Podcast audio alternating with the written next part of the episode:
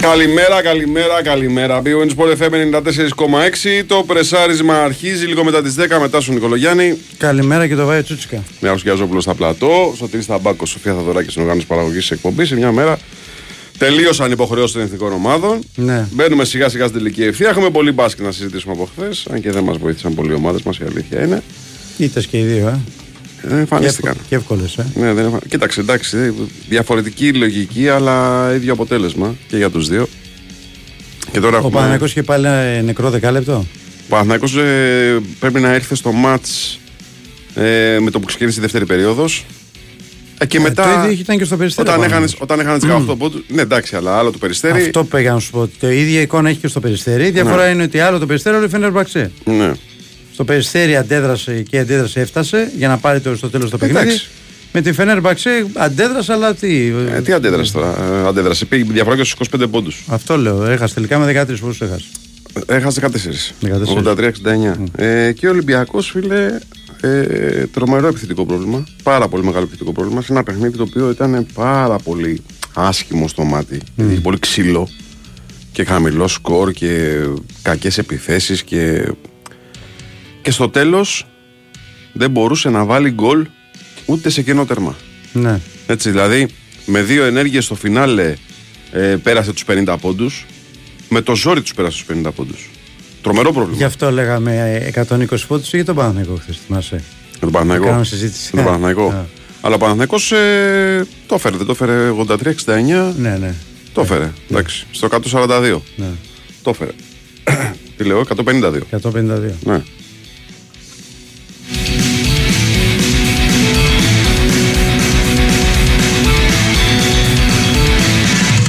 Κοιτάξτε, υπάρχουν και πολλά που μπορείς να συζητήσεις για τους δύο.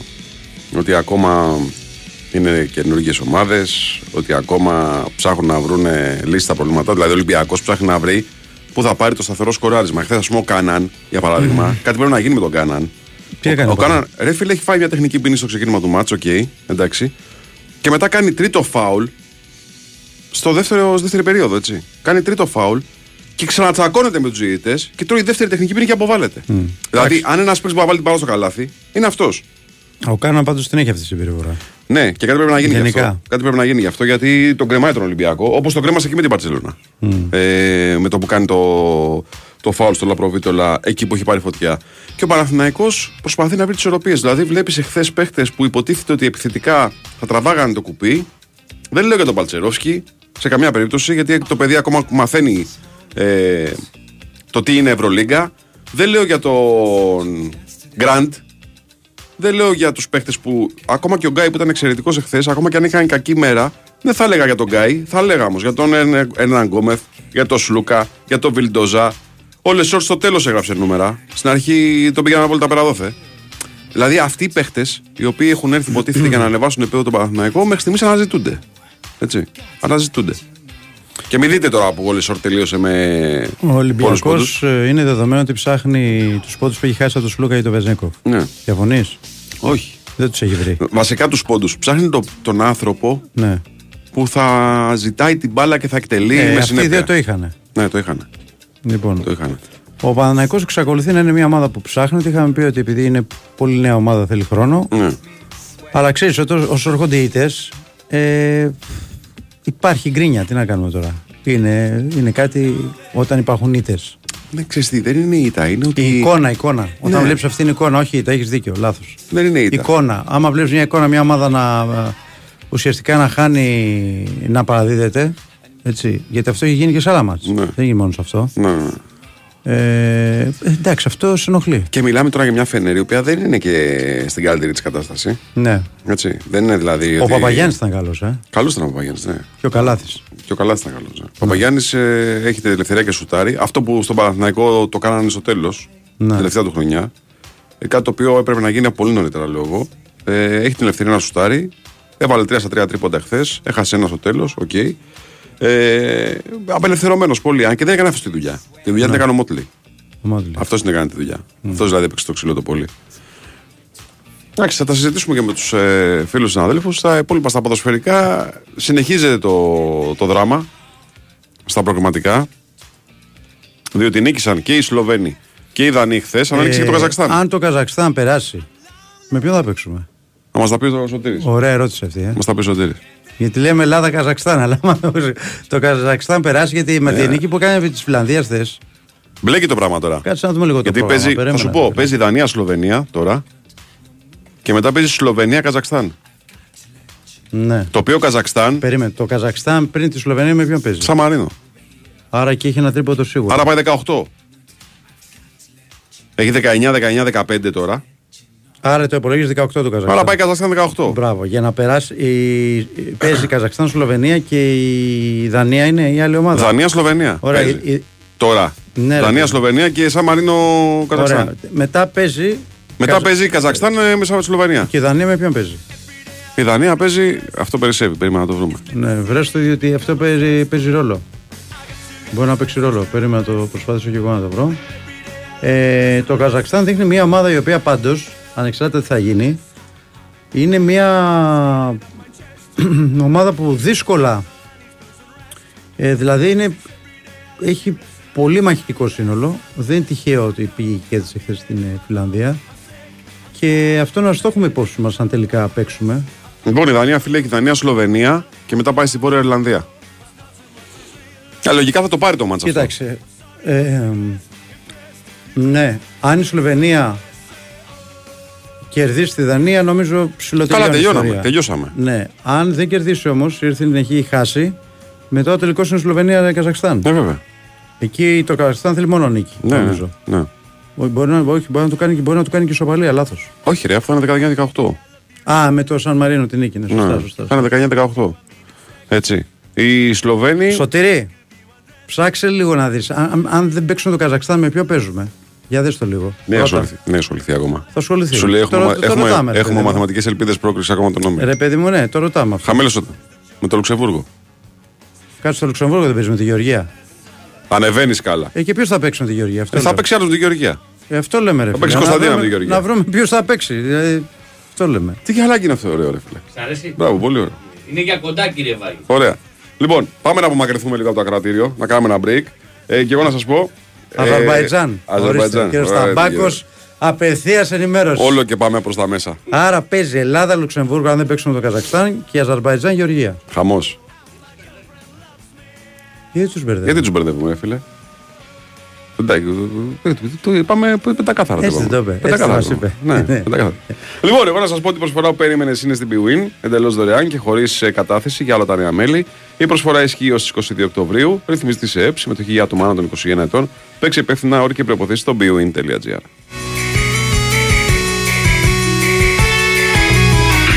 BWin Sport εφ εμ ενενήντα τέσσερα κόμμα έξι. Το ταξίδι ή ο προορισμός? Στην Έργο Ασφαλιστική ξέρουμε ότι και τα δύο έχουν τη σημασία τους. Γι' αυτό, με προνομιακές εκπτώσεις έως και δεκαπέντε τοις εκατό στα προγράμματα ασφάλισης αυτοκινήτου Έργο Μαϊότο, παραμένουμε ο απόλυτος προορισμός για την ολοκληρωμένη ασφάλιση του αυτοκινήτου σας και πάντα δίπλα σας σε κάθε σας ταξίδι. Επιλέξτε τώρα το πρόγραμμα που ταιριάζει καλύτερα στις δικές σας ανάγκες και απολαύστε κάθε σας διαδρομή με την ασφάλεια της Έργο Ασφαλιστικής. Ενημερωθείτε στο έργο ελλάς τελεία τζι άρ ή απευθυνθείτε σε έναν πιστοποιημένο συνεργάτη μας για περισσότερες λεπτομέρειες. Ισχύουν όροι και προϋποθέσεις. Οι εκπτώσεις προσφέρονται έως και τριάντα μία Δωδεκάτου. Η θάλασσα μου αλλάζει τον τρόπο σκέψης. Με ανανεώνει.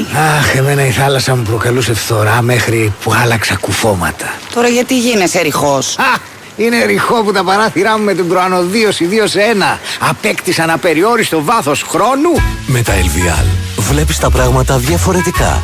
Γιατί στην Ελ Βι Αλ σχεδιάζουμε και παράγουμε αρχιτεκτονικά συστήματα αλουμινίου με τη μοναδική τεχνολογία προανοδίωσης δύο σε ένα για μέγιστη αντιδιαβρωτική προστασία σε παραθαλάσσιες περιοχές. Δες τη ζωή αλλιώς μέσα από τα συστήματα αλουμινίου Ελ Βι Αλ. Η νέα επαναστατική Μπι Εμ Ντάμπλιου Εξ δύο είναι εδώ. Ξεκινήστε τη γνωριμία σας μαζί της πέντε μήνες πριν το πανευρωπαϊκό λανσάρισμα στη Μπι Εμ Ντάμπλιου Σφακιανάκης. Ακολουθήστε το εντυπωσιακό roadshow δεκαοκτώ και δεκαεννιά Οκτωβρίου στη Λεωφόρο Κηφισίας πενήντα τρία, είκοσι Οκτωβρίου στη Λεωφόρο Κηφισού τριάντα έξι και Σάββατο είκοσι μία Οκτωβρίου στο κέντρο της Κηφισιάς. Νέα Μπι Εμ Ντάμπλιου Εξ δύο. Γνωρίστε την πρώτη. Αποκτήστε την πρώτη στη Μπι Εμ Ντάμπλιου Σφακιανάκης. Λένε ότι ο πρώτος είναι πρώτος και ο δεύτερος είναι τίποτα. Εμείς στη Μαπέη διαφωνούμε. Λέμε ότι ο πρώτος είναι η Mapei. Ο δεύτερος, ας είναι όποιος θέλει. Mapei, η πρώτη εταιρεία δομικών υλικών σε όλο τον κόσμο. Mapei, η πρώτη επιλογή. Η Winsport εφ εμ ενενήντα τέσσερα κόμμα έξι.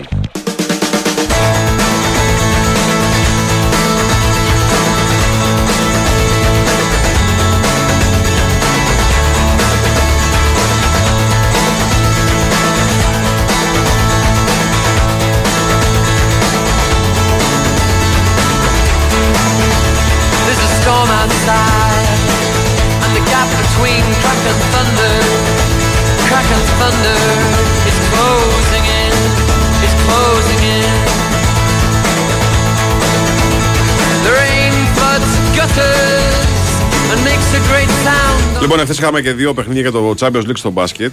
Μία νίκη, μία ήττα. Μία νίκη, μία συντριβή καλύτερα. Λοιπόν, η ΑΕΚ νίκησε εντός έδρας την ε, Risen Ludwigsburg με ογδόντα τέσσερα εβδομήντα εννιά. Χάρη στο Χολ κυρίως. Αυτός ήταν ο άνθρωπος ο οποίος στο τέλος έκανε και άμυνα και επίθεση τα πάντα σωστά και οδήγησε την ε, ομάδα του σε μια ανατροπή. Είχε βρεθεί στο μείον επτά η ΑΕΚ στα τελευταία τέσσερα λεπτά της αναμέτρησης. Πολύ σπουδαία νίκη για την ομάδα του Ζωάν Πλάθα, που το είπε και αυτός ότι χρειαζόμαστε νίκες και γρήγορα. ογδόντα τέσσερα εβδομήντα εννιά λοιπόν νίκη για την ΑΕΚ ε, και ήττα για το Περιστέρι με κάτω τα χέρια στη Γαλλία. Ε, έπαιξε με τη Λεμάν και έχασε ενενήντα έξι εξήντα οκτώ. Τώρα εκεί δεν μπορείς να πεις κάτι. πενήντα επτά πόντους στο ημίχρονο φάγε το Περιστέρι Μπιουίν. Ε, και τελείωσε και με κακό τέταρτο δεκάλεπτο, είκοσι επτά δεκατέσσερα, ενενήντα έξι εξήντα οκτώ το τελικό αποτέλεσμα. Πολύ κακό ξεκίνημα για την ομάδα του Βασίλη Σπανούλη. Λοιπόν, τι άλλο είχαμε αθλητικό χθες? Οι Σέρβοι το καθάρισαν. Οι Σέρβοι στο δεύτερο μήχρονο. Ναι. Ήταν δύσκολο το παιχνίδι. Έβαλε γκολ ο Γιώβετιτς, πολύ ωραίο γκολ. Ναι. Με το Μαυροβούνιο, κόντρα Σερβία. Οι Σλοβαίνοι κέρδισαν ένα πολύ ωραίο γκολ του Τσέριν. Απευθείας εκτέλεση φάουλ. Κάτι που δεν το έχουμε δει στο Παναθηναϊκό, η αλήθεια είναι. Να εκτελεί τα φάουλ, βέβαια. Ναι, αλλά το χθεσινό χτύπημα ήταν πάρα πολύ. Ήταν το ιδανικό χτύπημα. Πήγε εκεί που δεν μπορούσε να το πιάσει ο τερματοφύλακας. Ε, η Αγγλία κέρδισε, δικαιώθηκες. Ναι, με ανατροπή. Ρε, οι Ιταλοί έχουν πολλά προβλήματα. Ρε. Ναι, δικαιώθηκες. Εγώ, εγώ περίμενα ότι οι Ιταλοί θα αντιδράσουν, ρε παιδί μου, ότι θα βγάλουν μια. Και αφού περι... κοιτάνε στον πάγκο να δούμε πως έρθει κανένα πυροπολικό. Ναι, έχεις δίκιο. Έχουν επηρεαστεί από αυτό. Ε, το, τον τώρα, είναι, τώρα, βγαίνει, βγαίνει... Τώρα, τώρα είναι δύσκολη η Ιταλία. Τώρα είναι δύσκολα η Ιταλία, γιατί είναι η Ουκρανία που κέρδισε χθες. Είναι στους δεκατρείς βαθμούς, βέβαια έχει μάτς περισσότερο. Ναι. Αλλά η Ιταλία έχει δέκα βαθμούς, έχει τρεις βαθμούς λιγότερους και παίζει Ιταλία, Βόρειας Μακεδο... Μακεδονία και μετά τελευταία αγωνιστική Ουκρανία-Ιταλία. Ναι. Εκεί θα κρυφθεί. Έτσι. Το ζήτημα είναι όμως πόσο συμπλεγμένοι θα βρεθούν. Τώρα βγήκε ας πούμε στην Ιταλία δημοσίευμα. Ε? Τι γίνεται, παίζουν οι ίδιοι και τα στείλουν στις ομάδες τους. Εδώ βγαίνει τώρα μια και καταγγελία. Και δεν είναι ομάδα, τώρα στη Μίλαν. Ναι, ναι, βγαίνει μια καταγγελία ότι ο Τονάλι πόνταρε στα μάτς της Μίλαν ενώ το απαίχτης της. Τρομερά πράγματα. Αυτά ξέρεις είναι και λίγο. Δηλαδή πρέπει να είσαι ηλίθιος. Καλά, εννοείται. Πρέπει να είσαι ηλίθιος. Φαντάζομαι τι γίνεται όμως. Ναι, πρέπει να είσαι ηλίθιος. Και δεν μπορώ να καταλάβω, πραγματικά δεν μπορώ να καταλάβω. Ένα παιδί το οποίο παίρνει τόσα εκατομμύρια ευρώ. Δηλαδή τι. τι... Γιατί τζογάρει. Ποιος είναι ο λόγος? Ναι. Ο τζόγος είναι δεκανίκη του απελπισμένου. Έτσι δεν είναι? Εσύ ρε φίλε τα εξοραλυμένα, τι κάνεις? Λαντε. Αυτό λέγεται και θυσμός. Αλλιώς. Ναι, μα ο Φατζιόλι, αυτός ο πιτσιρικάς ο Ιταλός, ε, ο δικηγόρος του είπε ότι είναι θυσμένος στο στοίχημα. Το θέμα εντάξει, μην παίζει τη Γιουβέντους όμως ρε Φατζιόλι που παίζει τη Γιουβέντους. Και εσύ ρε τον Άδη μην παίζει τη Μίλαν. Παίξε εδώ Ελλάδα, δόξα τω Θεώ, έχουμε πολλά. Ωραία παιχνίδια εδώ στην Ελλάδα να παίξεις. Παίξε Γερμανία. Έχεις πολλά, έχεις βάλει το χεράκι σου στο αντετοκόπο τελεία τζι άρ. Άσε ρε. Είπε πρώτο θέμα της Celtics. Κοίταξε. Ήτα για τους Bucks από τη Thunder. Super rotatum στη νίκη των Celtics επί των Knicks. Άκου, άκου τάσο. Άμα είχα βάλει το χεράκι μου, ναι, θα ήταν διαλύθηκαν ο Γιάννης και ο Δημιανός από την Οκλαχώμα. Γιατί διαλύθηκαν. Έτσι. Φιλικό δεν ήταν? Ε, προετοιμασία, αλλά δεν μερίζει να ασχολούμαι.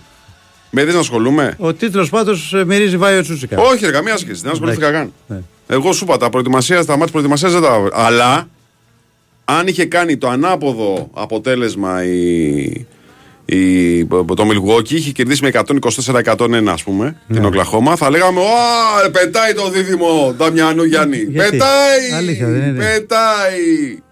Να λέει Λίλαρτ άστοχος. Πέντε πόντους με δύο στάτικα σούτ εντός παιδιά. Έπαθε, έπαθε Βιλντόζα. Φιλικά είναι αυτά. Ναι. Έπαθε Βιλντόζα, ναι. Και οι άλλοι η... με φωτογραφία Γιάννη Λίλαρτ, έτσι. Ήταν για τους Μπακς, αλλά φωτογραφία βάζουμε τον Δαμιανό και τον Γιάννη. Εντάξει, οκ, okay, παιδιά. Ναι, φωτογραφ... Ο Τέιτουμ έβαλε. Φωτογραφίζουν ότι δεν ήταν καλοί. ογδόντα πόντους βάλαν στο ημίχρονο οι άλλοι. Φιλικός σου, επαναλαμβάνω. Ναι, ρε φίλε, εγώ λέω και την αξιολόγηση της είδησης τώρα. Ναι, ναι. Καταλαβαίνεις. Είναι την αξιολόγηση της είδησης, λέω. Εντάξει, καταλαβαίνω ότι είμαστε Βεζένκοφ τελεία τζι άρ, ντοκούμπο τελεία τζι άρ, οκ, okay, εγώ τα καταλαβαίνω αυτά. Αλλά παιδιά εδώ πέρα τους νικητές. Με τον Μπενζεμά τι γίνεται, ρε φίλε. Ο Μπενζεμά. Υπάρχει καταγγελία ότι έχει. Ε, δήλωσε τι καταγγελία. Ο Γάλλος Υπουργός Ιστορικών. Ότι έχει σχέση με την μουσουλμανική αδελφότητα. Ναι. Τρομερό που θεωρείται τρομοκρατική οργάνωση στη χώρα. Σου φαίνεται. Παράξενο. Μου φαίνεται σοβαρό μου φαίνεται, δεν μου φαίνεται παράξενο. Ναι. Παράξενο δεν. Ε, δεν το λέει κάποιος έτσι για να το πει καφενιακά. Δήλωση κάνει. Ναι. Άρα για να κάνει δήλωση κάτι έχει. Εσύ τι πιστεύεις, το είπε έτσι, του ήρθε και το είπε. Ε? Όχι βέβαια. Κατά, όταν είσαι, είσαι υπουργός εξωτερικών, δεν μπορείς να λες ότι σου γύρισε το κεφάλι. Mm. Καταρχάς. Και δεύτερον, ο Μπεντζεμά δεν είχε απασχολήσει μια φορά τις ε, αρχές της ε, Γαλλίας. Θυμίζω πριν από λίγο καιρό ολοκληρώθηκε η δίκη για εκείνη την, την, τον εκβιασμό με θύμα τον ε, Μπαλμποενά. Με τον Μπεντζεμά να είναι από τους βασικούς κατηγορούμενους. Δεν είναι ένα παιδί το οποίο είναι. Πώς να το πω, να το βάλεις στο σπίτι σου εύκολα. Αλλά αυτό βέβαια είναι χοντρό. Κοίταξε, γενικά η Γαλλία είναι μια χώρα η οποία λόγω και της. Πώς να το πω τώρα, τις σχέσεις που είχαν παλιότερα με Αλγερία, με τις χώρες της Βορειάς Αφρικής. Υπάρχουν πολλές τέτοιες δυνάμεις που έχουν αναπτυχθεί στο ιστορικό της. Και είναι πολλά παιδιά τα οποία έχουν και αυτή την, ε, αυτή την κατεύθυνση. Ναι.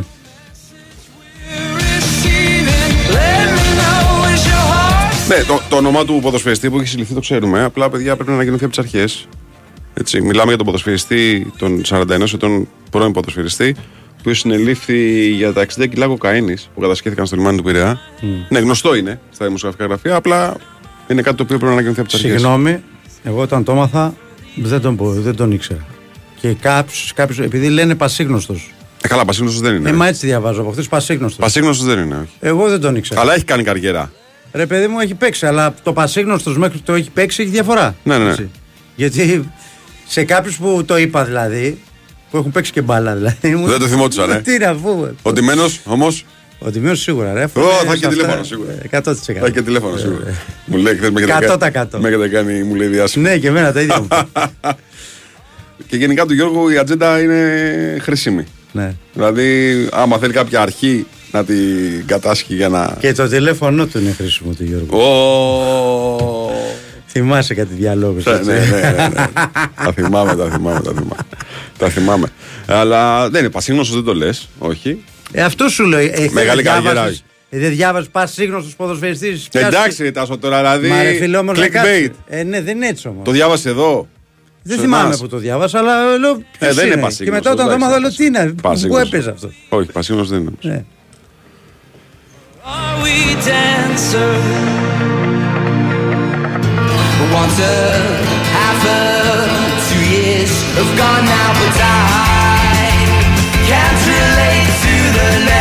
Γιατί παίζει τόσο χαλιά ο Παναθηναϊκός στο πρώτο δεκάλεπτο. Δεν ξέρω, ρε παιδιά, γιατί παίζει τόσο χαλιά στο πρώτο δεκάλεπτο. Πάντως και με τον Ολυμπιακό στο Super Cup. Δεδομένου ότι ψάχνεται ο Παναθηναϊκός. Η μόνη ναι. Που μπορεί να πεις ότι είναι μια μπαίνει ομάδα λίγο, που, και... δεν έχει, που δεν έχει αυτή τη στιγμή καμία συνοχή, μα καμία. Και πάει συνήθως με το ατομικό. Όταν ξέρεις όμως ότι έχεις τέτοιου είδους προβλήματα ακόμα, όταν mm. ψάχνεσαι, ναι. Πρέπει να μπαίνεις στο πρώτο δεκάλεπτο για να σε νιώθει αντίπαλος. Ναι. Όχι να παίζεις τα μήλα για δέκα λεπτά. Γιατί αυτό είναι πρόβλημα. Μετά δεν δε, δε μαζεύεται μετά με τίποτα. Έτσι. Γιατί δεν έχεις και το χαρακτήρα να το μαζέψεις. Δηλαδή δεν έχεις, ακόμα δεν έχει φτιαχτεί η ομάδα που μπορεί να κάνει τέτοιες ανατροπές. Αν και το μπάσκετ πλέον, το σύγχρονο μπάσκετ ευνοεί ανατροπές. Ακόμα ναι. Και μεγάλου επίπεδου. Αλλά πρέπει να είσαι και η ομάδα. Ο Δημήτρης ένας ακροατής. Ναι. Πιστός. Ναι. Άκου τώρα τι ο Τονάλι λέει φέτος σε μάτς της Νιουκάστλ. Ναι. πέντε ένα. Ναι. Βγήκε αλλαγή στο ογδόντα εννιά και καθυστέρησε τις επίτηδες να βγει παίρνοντας κίτρινη. Συνεχίζει δηλαδή. Λες έχει παίξει κίτρινη Τονάλι. Συνεχίζει. Λες ε. Αυτό ήτος. Ρε τι γίνεται. Λοιπόν, πάμε να κάνουμε ένα διάλειμμα και επιστρέφουμε για το δεύτερο ημίωρο της εκπομπής. Ναι.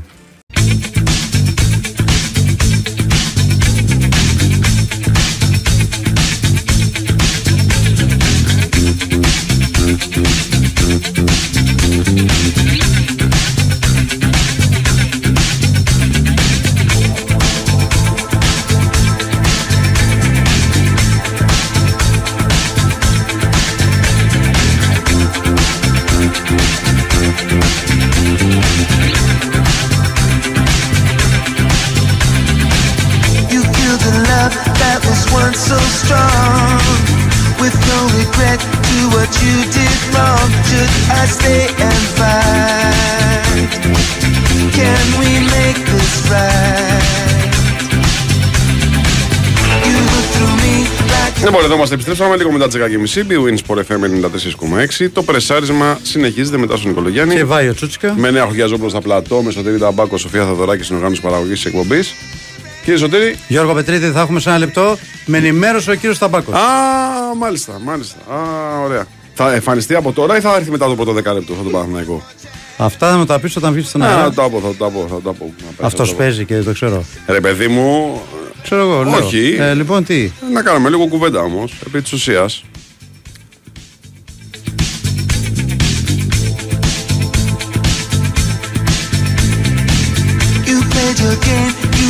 Like a pawn, checkmate you're done, and then you were gone. Did I move too fast? I thought we would last. Now that you're through, I can feel your soul. Where there was love lies an empty hole. 'Cause when I make love to you, it's someone else that you feel.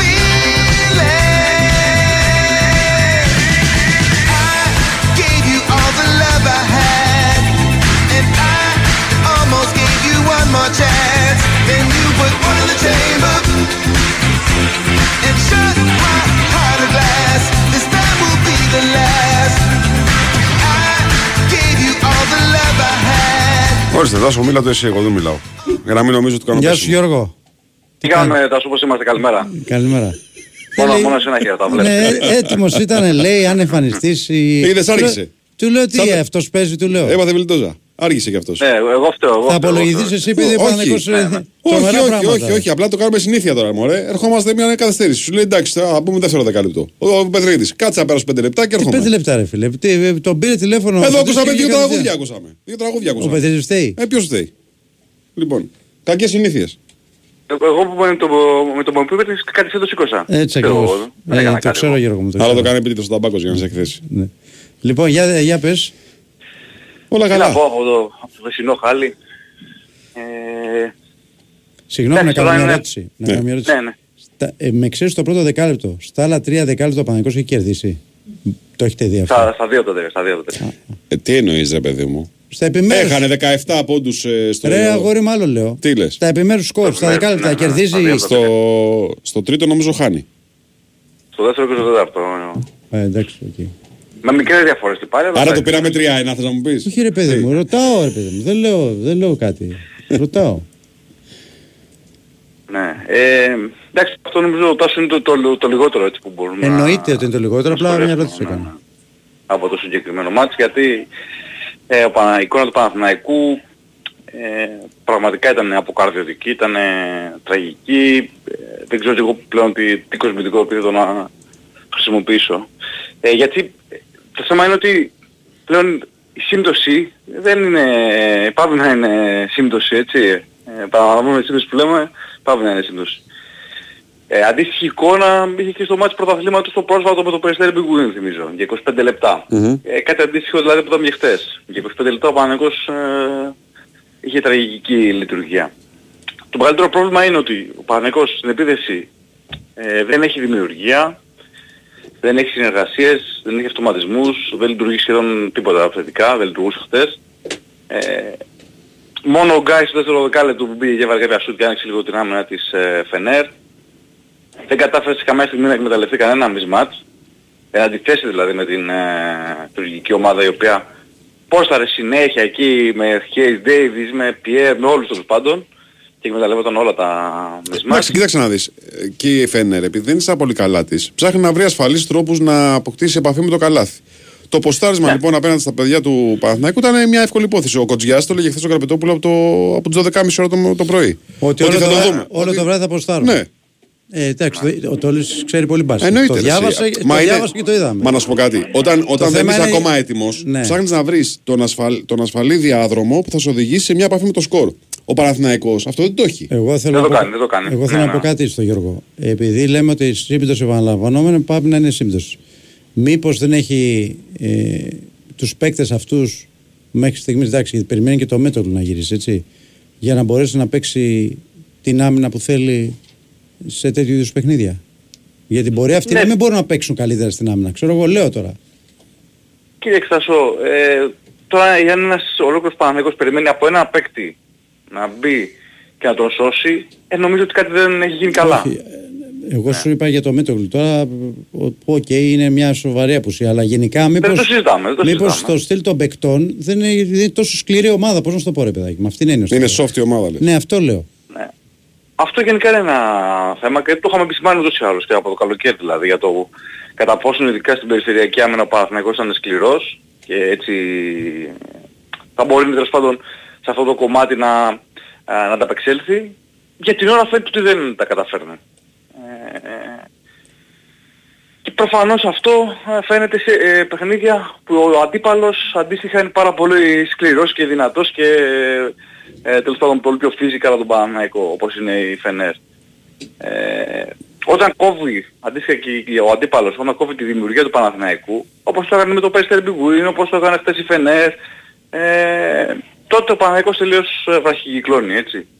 Ε, χθες για παράδειγμα, σας έλεγα το πριν, θυμάστε ότι θα, πιστεύω ότι θα πιέσει πάρα πολύ Φενέρ τους περιφερειακούς Παναθηναϊκού, τον Σλούγα για παράδειγμα και τον Μιλντόσα, να μην τους αφήσει να έχουν συνεργασίες με τους ψηλούς. Έγινε αυτό, ειδικά με την περίπτωση του Σλούγα, έστειλε πάνω τον ε, Κέις Ντέιβις, πάνω στο Σλούγα, με αποτέλεσμα επιθετικά ο Παναθηναϊκός να μην μπορεί να, να βγάλει ούτε μια φάση της προκοπής, έτσι. Mm-hmm. Ε, πέρα από όλα τα άλλα, πέρα από την επίθεση της Φενέρ όμως, υπάρχει και η επίθεση του Παναθηναϊκού.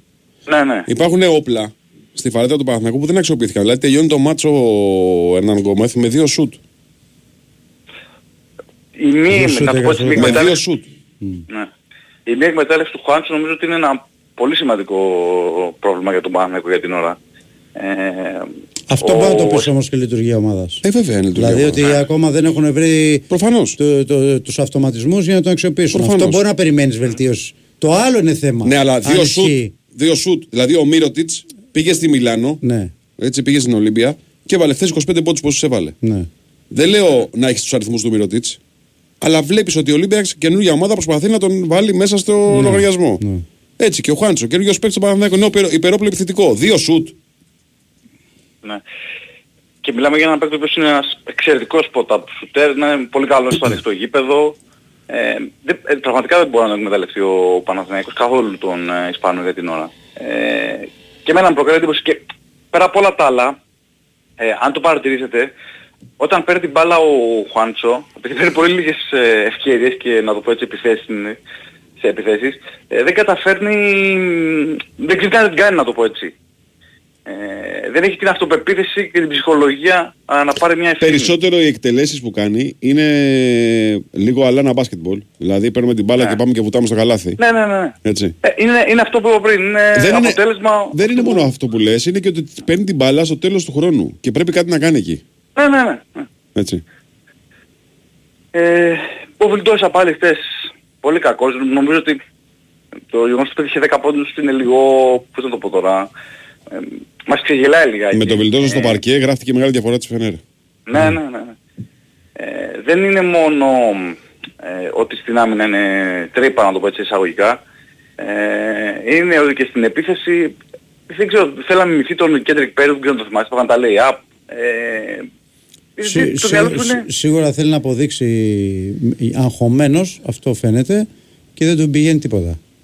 Ναι, αλλά Χριστίτα σου, δεν κάνει ούτε τα, τα απλά, ούτε ναι. τα, τα βασικά δεν κάνει. Ναι. Όταν είσαι αγχωμένος όμως, όταν είσαι αγχωμένος και πάνε να κάνεις ε, πλάγιο πικενόλ με, με σκαστή πάσα, ε, υπάρχει ένα θέμα ρε φίλε. Όχι, το, κάνεις, το κάνεις για να δείξεις. Το κάνεις για να δείξεις, ναι. αλλά άμα είσαι αγχωμένος, κάνε τα απλά να σου βγουν δύο φάσεις τρεις, βάλε ένα lay-up και μετά κάνεις και τα, τα πικενόλ με τη σκαστή πάσα. Γιατί λέω ότι δεν κάνει ούτε τα απλά. Ναι. Ούτε βασικά. Ε, και είναι μεγάλο πρόβλημα αυτό, γιατί ε, ο Παναθηναϊκός πραγματικά έχει στηριχθεί στον Βιλντόσα, στηριχθεί το καλοκαίρι στον Βιλντόσα και του έχει δώσει και πάρα πολλά λεφτά, έτσι. Και όταν δεν παίρνεις πράγματα και από τον Αργεντίνο, ε, όλο αυτό... Γιώργο, ένας μεγάλο... φίλος ρωτάει εδώ για τον Αταμάν, δεν, δεν, δεν, δεν ξέρω αν το παρατηρήσεις. Λέει την απάθεια του Αταμάν να δώσει μια οδηγία από τον πάγκο και δεν σηκώθηκε από αυτόν. Όντως, ο Αταμάν... Όχι, δεν νομίζω ότι έχει κάτι τέτοιο. Και στο time out, εγώ τον είδα και πολύ εξάλλου στο time out. Μάλιστα, γιατί μου κάνει εντύπωση ο Αταμάν. Ναι. Ε, προς το τέλος ήταν... απαθής ε, με όλα αυτά που όταν... έβλεπε, έτσι. Ναι, και όταν, όταν έχει το μάτι σου. Ναι, ναι, ναι. Εντάξει, θεωρώ ότι και ο Αταμάν θα πρέπει λίγο έτσι να, να σφίξει λίγο το, το ζωνάρι. Να μπεις πόσο ακόμα. Εγώ λέω κάτι. Ε. Και το λέω τώρα που είμαστε ακόμα αρχή της σεζόν. δεκαοκτώ Οκτωβρίου. Καλό είναι mm. να μην ανεβάζουν πολύ τον πύχη με δηλώσεις. Ναι, ναι. Εγώ αυτό λέω. Ε, θεωρώ ότι δεν είναι σωστό. Δηλαδή, είτε το κάνει ο προπονητής αυτό, είτε το κάνει κάποιος παίκτης, είτε οποιοδήποτε άλλος, το να λες συνέχεια, θα κάνω έτσι, θα κερδίσω αυτόν, θα πάρω το ένα, θα πάρω το άλλο. Πιστεύω ότι αυτό δεν βοηθάει, διότι έχουν ανεβεί πάρα πολύ οι απαιτήσεις. Ναι. Έχει ανεβεί πάρα πολύ ο πύχης. Ε, και ο κόσμος, ε, βλέποντας αυτήν την εικόνα, επηρεάζεται αρνητικά. Εγώ ναι. θα έλεγα...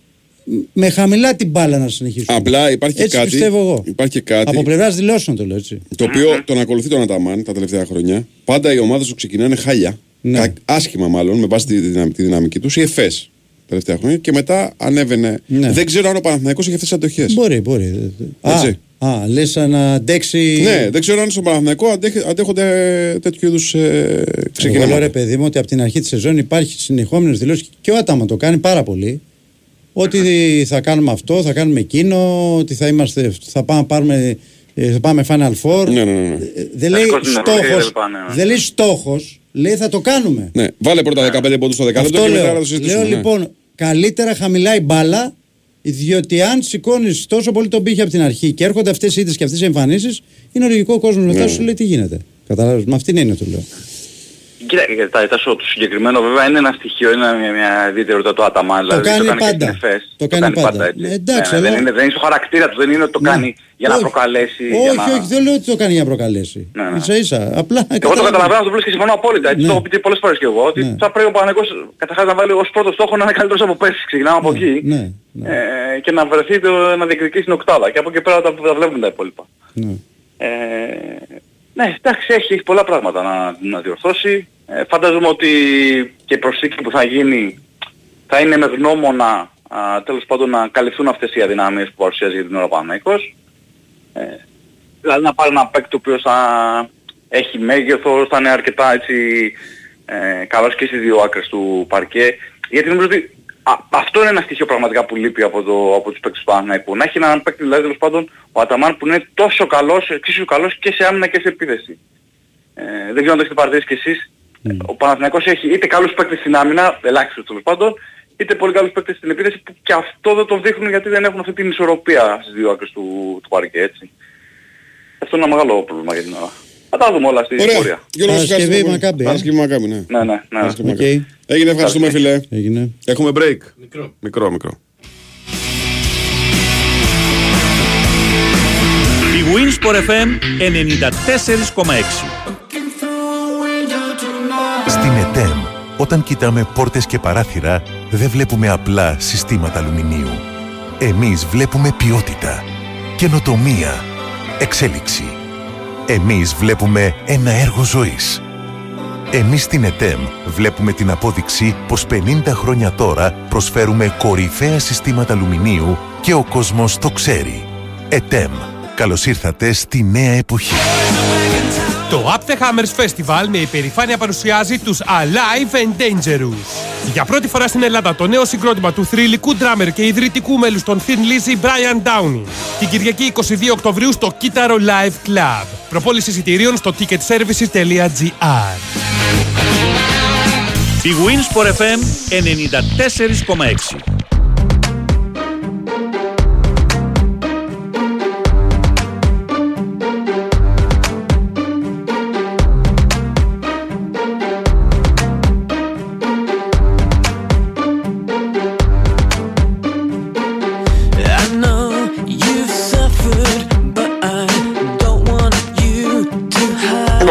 Πάμε και στον Ολυμπιακό τώρα, ο οποίος και αυτός εμφάνισε πολλά ε, από τα στοιχεία που του κόστησαν και την ήττα εντός έδρας με την Μπαρτσελώνα. Μπλόκαρε τελευταίο διάστημα του παιχνιδιού. Πολύ κακός επιθετικά, πολύ άστοχος, πολύ νευρικός. Ε, νέα προβληματική συμπεριφορά του κάναν και αποβολή που κρέμασε τον Ολυμπιακό. Νίκος Ζέρβας, να μας τα βάλεις μια σειρά. Καλημέρα σας κύριε. Γεια σου, Νίκο. Καλημέρα, καλημέρα. καλημέρα.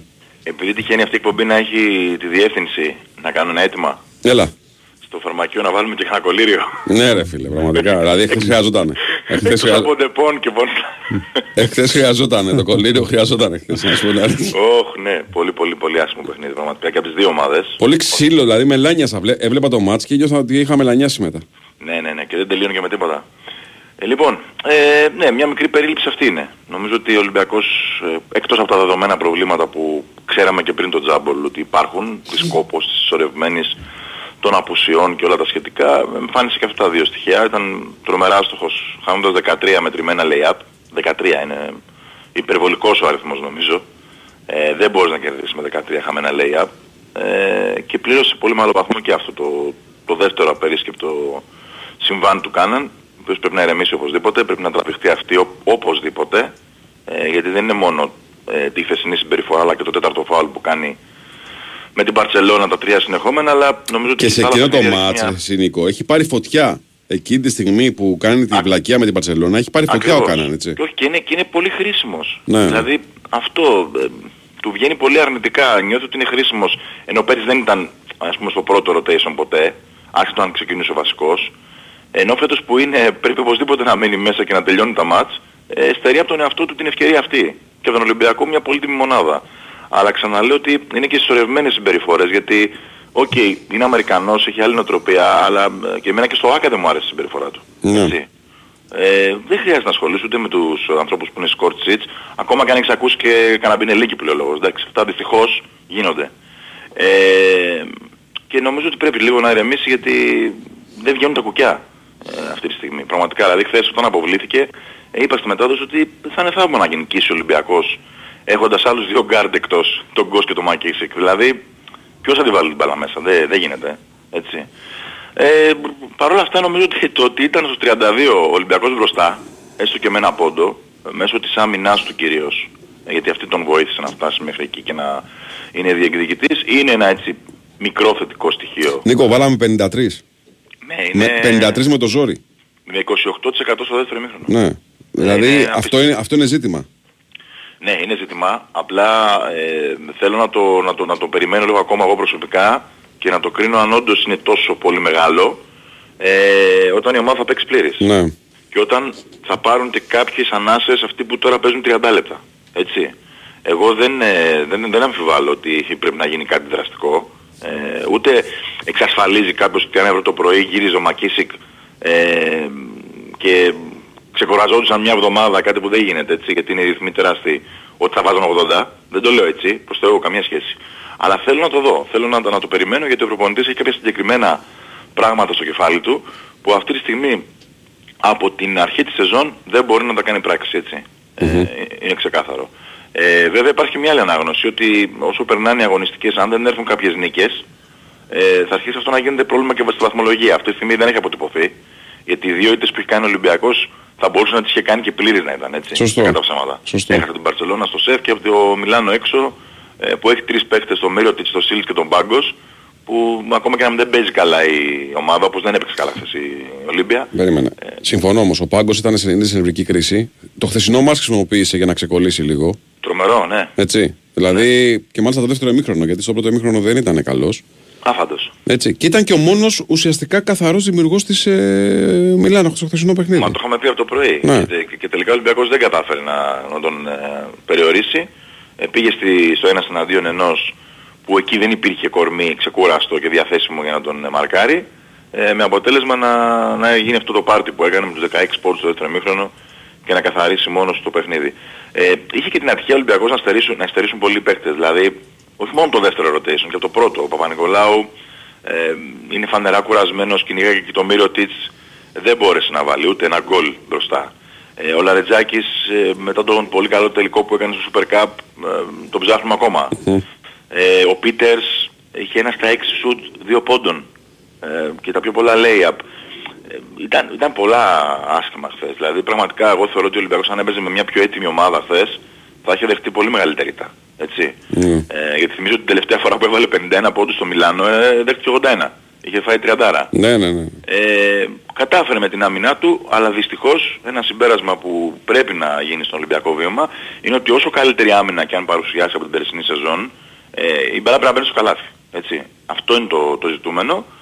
αλλά ε, υπάρχει αυτή η, να το πω έτσι, η, ο κατησυχασμός ότι ξέρεις τι, όταν θα παίξουμε πλήρες, όταν θα έχουμε όλα μας μονάδες ε, διαθέσιμες, θα λειτουργεί περισσότερο. Εντάξει, και οι δύο έχουν προβλήματα ακόμα, σημαντικά. Ναι. Το θέμα είναι ότι παίζουμε και με ομάδες όμως που έχουν προβλήματα. Και ο Παναθηναϊκός είχε τη Φενέρ, έτσι, με προβλήματα, και ο Ολυμπιακός είχε το Μιλάνο με προβλήματα. Βεβαίως, και το ζήτημα είναι και το άλλο, Νίκο. Το πόσο ζορίζονται αυτοί που παίζουν τώρα και τι θα βγάλουν στα επόμενα μάτσε. Εννοώ για τους παίκτες του Παναθηναϊκού και του Ολυμπιακού. Ναι, κάτσε να σου απαντήσω ένα-ένα. Γι' αυτό και εγώ είπα χθες ότι έχει και το, το Μιλάνο πολύ σημαντικές απουσίες. Ναι. Όταν δεν παίζει ο Λό και ο Μπάρον, δύο παίκτες που μπορούν να σου βάλουν άνετα δεκαπέντε πόντους ο καθένας, είναι πρόβλημα. Mm-hmm. Ε, το, στο δεύτερο είναι το, το σημαντικότερο. Εγώ δηλαδή προσωπικά, ε, ασφαλώς και ο Ολυμπιακός αύριο έχει λίγο περισσότερο πρέπει με τον Παρτίζαν, δεν το συζητάω. Ε, δεν είναι εύκολο να αντέξεις δεύτερη συνεχόμενη ήττα ε, στο γήπεδό σου. Αλλά το μεγαλύτερο του κέρδος για μένα την Πέμπτη το βράδυ είναι το ιατρικό του δελτίο να έχει έναν απόντα, το Μακίσικ, ο οποίος έχει ακόμα δύο τρεις εβδομάδες έτσι κι αλλιώς. Δηλαδή θα είναι ευχής έργων να μην βγει κι άλλο πρόβλημα, ναι, από αυτή την καταπώνηση που έχουν φάει, ναι, ναι, ναι, όλοι, ναι, ναι, οι υπόλοιποι, έτσι. Μπορεί ο κόσμος να μην το καταλαβαίνει αυτή τη στιγμή, αλλά θα είναι ένα μεγάλο κέρδος. Γιατί είχε αναγκαστεί ο Walkup να παίζει τριάντα πέντε λεπτά. Ε, ο Μιλουτίνοφ μετά από παγκόσμιο, ε, που πήγε μέχρι τον τελικό μάλιστα, ε, παίζει τριάντα λεπτά. Γιατί ο Φαλ δεν είναι ακόμα έτοιμος, φαίνεται. Ε, ο Πίτερς εκεί που έπαιζε πέρυσι πέντε λεπτά, παίζει περίπου τριάντα πέντε. Όλα αυτά είναι πράγματα που αν συσσωρευτούν και επιφέρουν και άλλα προβλήματα θα είναι σαν ντόμινο μετά. Ναι, ναι, ναι. Ε, ή σαν τζέγκα. Ναι. Ε, θα μπαίνει ένας αλλά πέφτει άλλος. Αυτό είναι το πολύ σημαντικό αυτή τη στιγμή για τον Ολυμπιακό, ε, και, και το βλέπουμε. Ε, θέλει πολύ υπομονή και στήριξη, αλλά σίγουρα και στις λίγες ώρες που έχει για να δουλέψει ο προπονητής να βρει και τις λύσεις, έτσι. Για το πώς θα λειτουργήσει με τα υπάρχοντα δεδομένα ο Ολυμπιακός καλύτερα. Δεν, δεν είναι... Ασφαλώς και υπάρχουν πολλές δικαιολογίες, αλλά υπάρχουν και... Όχι, εξηγήσεις, δεν είναι δικαιολογία. Είναι εξήγηση. Ναι. Μπάσκετ, για μπάσκετ μιλάμε και προφανώς υπάρχουν πολλές εξηγήσεις για την εικόνα που παρουσιάζουν οι ομάδες και ο Ολυμπιακός. Ε, βέβαια, πρέπει να βελτιωθούν. Όχι, πρέπει να βελτιωθούν, ναι, γιατί το πρόγραμμα είναι αδυσόπιτο. Δεν, δεν υπάρχει διακοπή ενός μήνα. Ναι, ακριβώς. Θα παίζουν συνέχεια, ναι. Ακριβώς. Ωραία. Νίκος, ευχαριστούμε πάρα πολύ. Να είστε καλά. Έλα, καλή σου μέρα, καλή σου μέρα.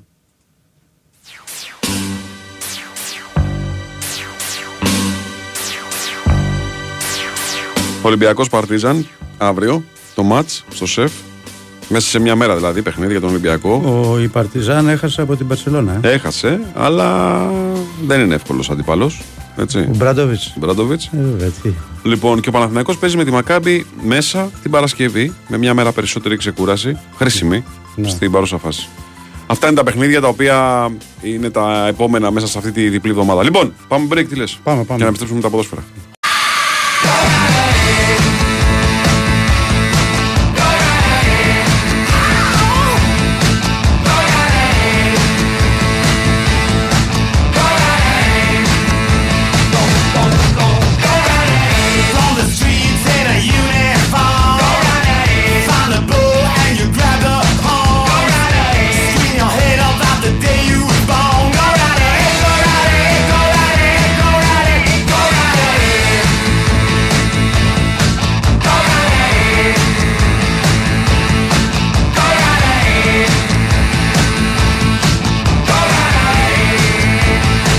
Λοιπόν, εδώ μας επιστρέψαμε. Δεύτερη ώρα της εκπομπής. Πρεσάρισμα μετά στον Νικολογιάννη.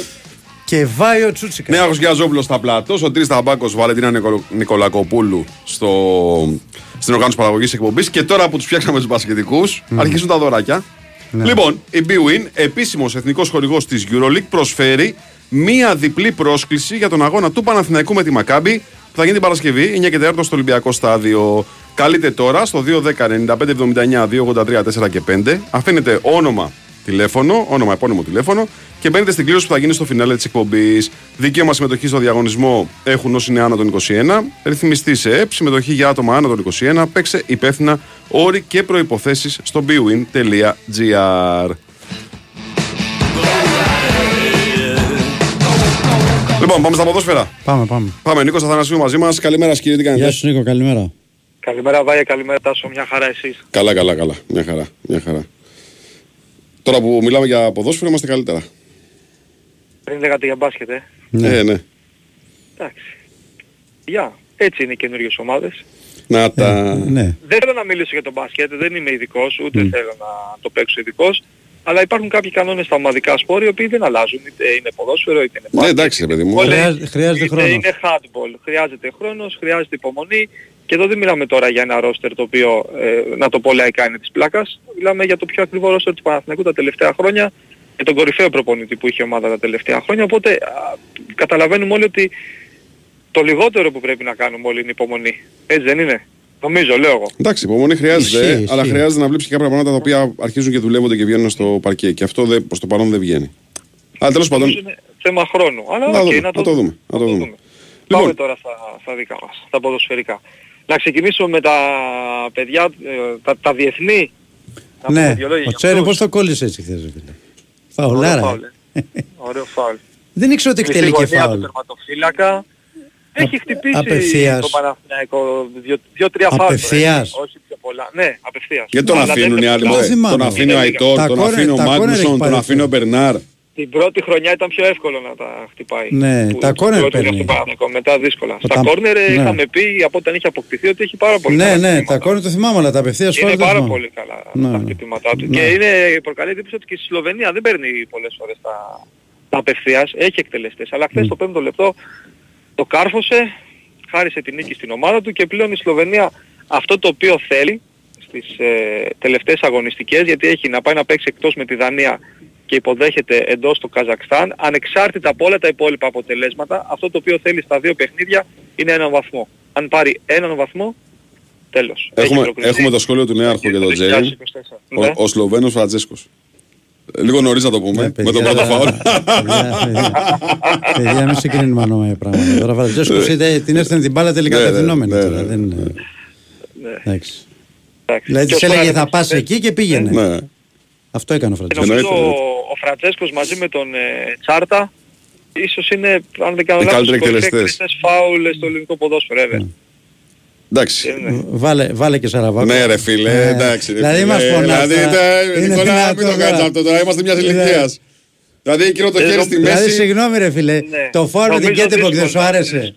Νομίζω δύσκολα, δύσκολα να φάει έναν από τους δύο στο ένα δύο. Στο τρία τον έβαζα. Στα φάουλ, ε. Ναι. Σου λέω, το, το φάουλ με την Γκέντεμπορκ που το έστειλε στα απέναντι γωνία. Παιδί μου, φαουλάρα ήταν. Ναι. Και άλλα έχει βάλει και φαουλάρες και με τον Ολυμπιακό. Και με τον Ολυμπιακό. Ε, όμως οι άλλοι, φίλε, έχουν βάλει ξέρω σαράντα πενήντα ο καθένας, αν δεν κάνω λάθος. Καλά, ειδικά ο Τσάρτας το έχει τερματίσει. Εντάξει, αυτό έχει δίκιο μωρέ. Ε, να το δώσω. Με βαριά καρδιά σου λέω ότι... Δύσκολα, δύσκολα. Έχω επιχειρήματα, το ψηλό έπισα, αλλά δεν μπορεί να πει για, το, για το Μιτσάρα και είναι λογικό, το καταλαβαίνω. Λοιπόν, ο Σπόραν χθες έπαιξε εβδομήντα έξι λεπτά, ναι. τον αντικατέστησε ο Κούρτιτς και ο Βέρμπιτς πήρε ένα δεκάλεπτο στο, στο τέλος. Τα παιδιά της Σερβίας νίκησαν τρία ένα το Μαυροβούνιο. Μόνο ο Μλαντένοβιτς έπαιξε αυτό το μάτς, ξεκίνησε ένα ημίχρονο έπαιξε. Στο, ναι. στο ημίχρονο. Θέλουν οι Σέρβοι για να προκριθούν στο Euro είκοσι είκοσι τέσσερα και εκείνοι θέλουν μόνο μια ισοπαλία, τελευταία αγωνιστική με τη Βουλγαρία εντός έδρας. Mm-hmm. Οι Βούλγαροι είναι τελευταίοι στον όμιλο, οπότε ένας βαθμός τους κάνει, ανεξάρτητα επαναλαμβάνω από τα αποτελέσματα των άλλων ομάδων που βρίσκονται από κάτω τους. Και οι Σλοβαίνοι και οι Σέρβοι, οι Σλοβαίνοι σε δύο μάτς, οι Σέρβοι σε ένα, θέλουν απλά μια ισοπαλία για να εξασφαλίσουν την παρουσία τους στα γήπεδα της Γερμανίας. Ένα μαντάτο το οποίο το συζητάγαμε και την προηγούμενη εβδομάδα θα είναι πάρα πολύ καλό για τον Παναθηναϊκό σε επίπεδο πρεστίζ, σε οικονομικό, για τη χρηματιστηριακή αξία των ποδοσφαιριστών του να παίξουν ε, σε αυτό το, το Euro. Και πραγματικά ο Τσέριν, επειδή το έχουμε συζητήσει και άλλες φορές μαζί, καταλαβαίνουμε όλοι ότι όσο περνάει ο καιρός και όσο πιο σημαντικός γίνεται στον Παναθηναϊκό και στην εθνική του ομάδα, νομίζω σύντομα θα ηχήσουν σιρήνες από το εξωτερικό. Και ο Παναθηναϊκός νομίζω ότι στα επόμενα χρόνια θα βάλει ένα πολύ... Αν θέλουμε τώρα, μια, μια και κάνουμε αυτή την κουβέντα, mm. είναι ωραία κουβέντα. Ε, αν μπορούμε να πούμε ότι έχει τρία mm. μεγάλα project ο Παναθηναϊκός για τα επόμενα χρόνια, mm. οι δύο Έλληνες είναι ο Βαγιανίδης και ο Ιωαννίδης. Mm. Ο Ιωαννίδης και ο Βαγιανίδης, όπως θέλει ο καθένας το παίρνει. Mm-hmm. Και από τους ξένους είναι ο Τσέριν. Mm-hmm. Το λέω αυτό διότι ο Τσέριν, αν θυμάσαι Νίκο, είχε έρθει πέρσι. Στα Μουγκά. Στα Μουγκά, ότι να τον φέρουμε σαν αλλακτική λύση έγινε από τους πιο βασικούς, ήταν από τους εμ βι πι και βλέπουμε ότι στην εθνική Σλοβενίας έχει βελτιωθεί και εκεί μέσα από, τις, από τη συμμετοχή του στον Παναθηναϊκό. Τρομερή βελτίωση. Τρομερή ναι. βελτίωση. Πραγματικά ένα παιδί που όπως είπε και ο Τάσος πολύ σωστά πραγματικά έρθει στα Μουγκά, έτσι, και ένα παιδί το οποίο αποκτήθηκε για να αποτελέσει μια εναλλακτική λύση στο ρόστερ του Παναθηναϊκού. Πρόπερσι το καλοκαίρι, στον προπέρσινο καλοκαίρι και κατάφερε να πείσει τον Ιβάν Γιοβάνοβιτς και να γίνει ε, βασικό γρανάζι στη, την πράσινη μηχανή. Πραγματικά ένας ποδοσφαιριστής, να το πούμε μια λέξη, σύγχρονος, δηλαδή είναι ένα σύγχρονο χαφ. Έχει απόλυτη ισορροπία στα ανασταλτικά του και στα επιθετικά του χαρίσματα, πάρα πολλά τρεξίματα, ποιότητα με την μπάλα στα πόδια, κλέβει μπάλες, προσφέρει πράγματα στην πίεση ψηλά. Είναι πραγματικά ένας πάρα πολύ καλός ποδοσφαιριστής και νομίζω ότι είναι ίσως μία από τις ε, κορυφαίες, σίγουρα την βάζω στο top τρία, μεταγραφές του Παναθηναϊκού τα τελευταία τρία χρόνια, έτσι. Ναι. εκατό τοις εκατό. Ναι. Ε, ο Σπόραρ την έφαγε γεμάτη χθες και έδεσε την κόκκινη κάρτα, αλλά ευτυχώς δεν τραυματίστηκε. Στο... Τότε στο μάτς. Ναι. Δεν το είδα, όχι δεν το είδα. Okay. Εσύ. Δεν είπες μπάσκετ, ε? Δεν έχω το, το κανάλι για να μην κάνω διαφήμιση που παίζει τα παιχνίδια των προκληματικών και δεν μπορώ να κάτσω να πω στη διαδικασία τώρα την άλλη και εκνευρίζομαι. Πάντως η φάση είναι, ναι, πάει ο άλλος με χίλια, ναι, παίρνει τη δεύτερη κίτρινη κόκκινη, mm-hmm, και ουσιαστικά εκεί κρίθηκε το μάτς. Στην κόκκινη κάρτα που πήρε, γιατί μετά οι Ιρλανδοί δεν μπορούσαν να κάνουν κάτι. Mm-hmm. Από ό,τι είδα και τις φάσεις. Ε, okay. Ένα σουτ είχαν και λοιπά, το πήραν οι Σλοβαίνοι σβηστά. Mm-hmm. Λοιπόν, τώρα από εκεί και πέρα στα υπόλοιπα νέα μπορούμε να πούμε ότι τις τελευταίες ημέρες ο Παναθηναϊκός έχει ξεκινήσει τις συζητήσεις για την ανανέωση του συμβολαίου του Αλμπέρτο Πρινιόλη. Οι δύο πλευρές βρίσκονται σε επαφή, βρίσκονται σε μια διαπραγμάτευση. Εντάξει, ήταν δεδομένο ότι ο Παναθηναϊκός θα άνοιγε αυτή τη συζήτηση, καθώς μιλάμε α, για έναν τερματοφύλακα ο οποίος σταθερά αποτελεί ένα από τους εμ βι πι του Παναθηναϊκού τα τελευταία δύο χρόνια. Νομίζω ότι είναι σίγουρα, το έχουμε συζητήσει και άλλες φορές, ο πιο επιδραστικός θεματοφύλακας που είχε ο Παναθηναϊκός τα τελευταία είκοσι χρόνια, μετά τον Αντώνη Νικοπολίδη. Οπότε ε, νομίζω έγινε το λογικό και το αυτονόητο. Οι δύο πλευρές έχουν κάτσει στο ίδιο τραπέζι, συζητούν για την ανανέωση του συμβολαίου του Ιταλού τερματοφύλακα, το οποίο λύγει το καλοκαίρι του δύο χιλιάδες είκοσι τέσσερα, και περισσότερα νομίζω θα προκύψουν στο επόμενο διάστημα. Τώρα, όσον αφορά την προετοιμασία για τον ντέρμπι με τον Ολυμπιακό, mm-hmm, να πούμε και εκεί δύο λόγια, γιατί χθες το απόγευμα οι πράσινοι επέστρεψαν στο Κοροπή μετά το ρεπό της ε, Δευτέρας. Ενσωματώθηκε ο Φώτης Ιωαννίδης, ο οποίος ήταν και το κεντρικό πρόσωπο σε αυτή την προπόνηση, κερδίζοντας τα εύσημα από όλους για την εξαιρετική του εμφάνιση κόντρα στην Ολλανδία. Α, εκτός ήταν ο Λάζο Κλέιν Χέισλερ, μέγα στριτερίτιδα, να αντιμετωπίζει αυτό το πρόβλημα, να δούμε αν θα είναι καλύτερα τις ε, επόμενες ημέρες. Και υπενθυμίζω εγώ εδώ ότι ο Παναθηναϊκός, όπως ξέρουμε, δεν μπορεί να υπολογίζει ούτε στον Μάγνουσον, ούτε στον Έρικ Πάλμερ Μπράουν, είναι και οι δύο εκτός. Και ε, στις επιστροφές από τους παίκτες που ήταν διαθέσιμοι πριν την ε, διακοπή για τις εθνικές ομάδες, ε, φυσικά θα προσθεθεί ο Αϊτόρ, μια πολύ σημαντική λύση για την δημιουργία του Παναθηναϊκού. Θα είναι ακόμα πιο έτοιμος ο Βαγιανίδης, ο οποίος είχε πάρει και λεπτά συμμετοχής ως βασικός στο παιχνίδι με τον Ατρόμητο, ε, και να δούμε από αύριο, που θα ξεκινήσει επί της ουσίας η προετοιμασία του Παναθηναϊκού για αυτό το μάτς, τι μπορεί να έχει στο μυαλό το coach α, για την ενδεκάδα του συγκεκριμένου παιχνιδιού. Μάλιστα. Ωραία. Νίκο, να σε ευχαριστούμε πάρα πολύ. Νίκο. Και εγώ, καλή, Έλα, καλή σου μέρα. Έχουμε break, κύριε. Μικρό, μικρό, Λεωνία. Άρχος, πάμε. Η Winsport εφ εμ ενενήντα τέσσερα κόμμα έξι. Ραντεβού για κούρεμα. Το κλείνετε online. Ραντεβού για φαγητό. Και αυτό online. Ραντεβού για ραντεβού. Και αυτό το κλείνετε online. Ε, το ραντεβού για κταίο, γιατί όχι? Τώρα η AutoVision σας δίνει τη δυνατότητα να κλείσετε και το ραντεβού για έλεγχο online. Μπείτε τώρα στο autovision τελεία gr και κλείστε ραντεβού online στο μεγαλύτερο δίκτυο ιδιωτικών κταίων στην Ελλάδα. Ο Σταύρος Λαμπρινίδης, coffee expert των Everest, ξέρει πως τον καλό καφέ τον κάνουν οι επιλεγμένες ποικιλίες καφέ των Everest. Δοκίμασε τον Single Origin Honduras με ισορροπημένη γεύση και έντονη επίγευση που απογειώνει τον καφέ σου. Οι ειδικοί της γεύσης και του καφέ σε καλωσορίζουν στη νέα εποχή των Everest.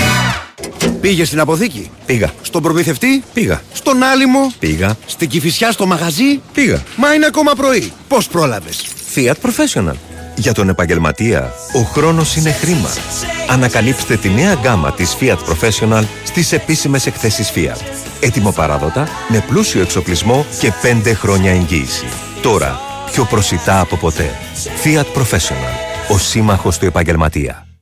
Μέχρι τώρα τις αράχνες τις έβλεπες στον ιστό τους. Τώρα κινδυνεύει να πέσει μέσα του.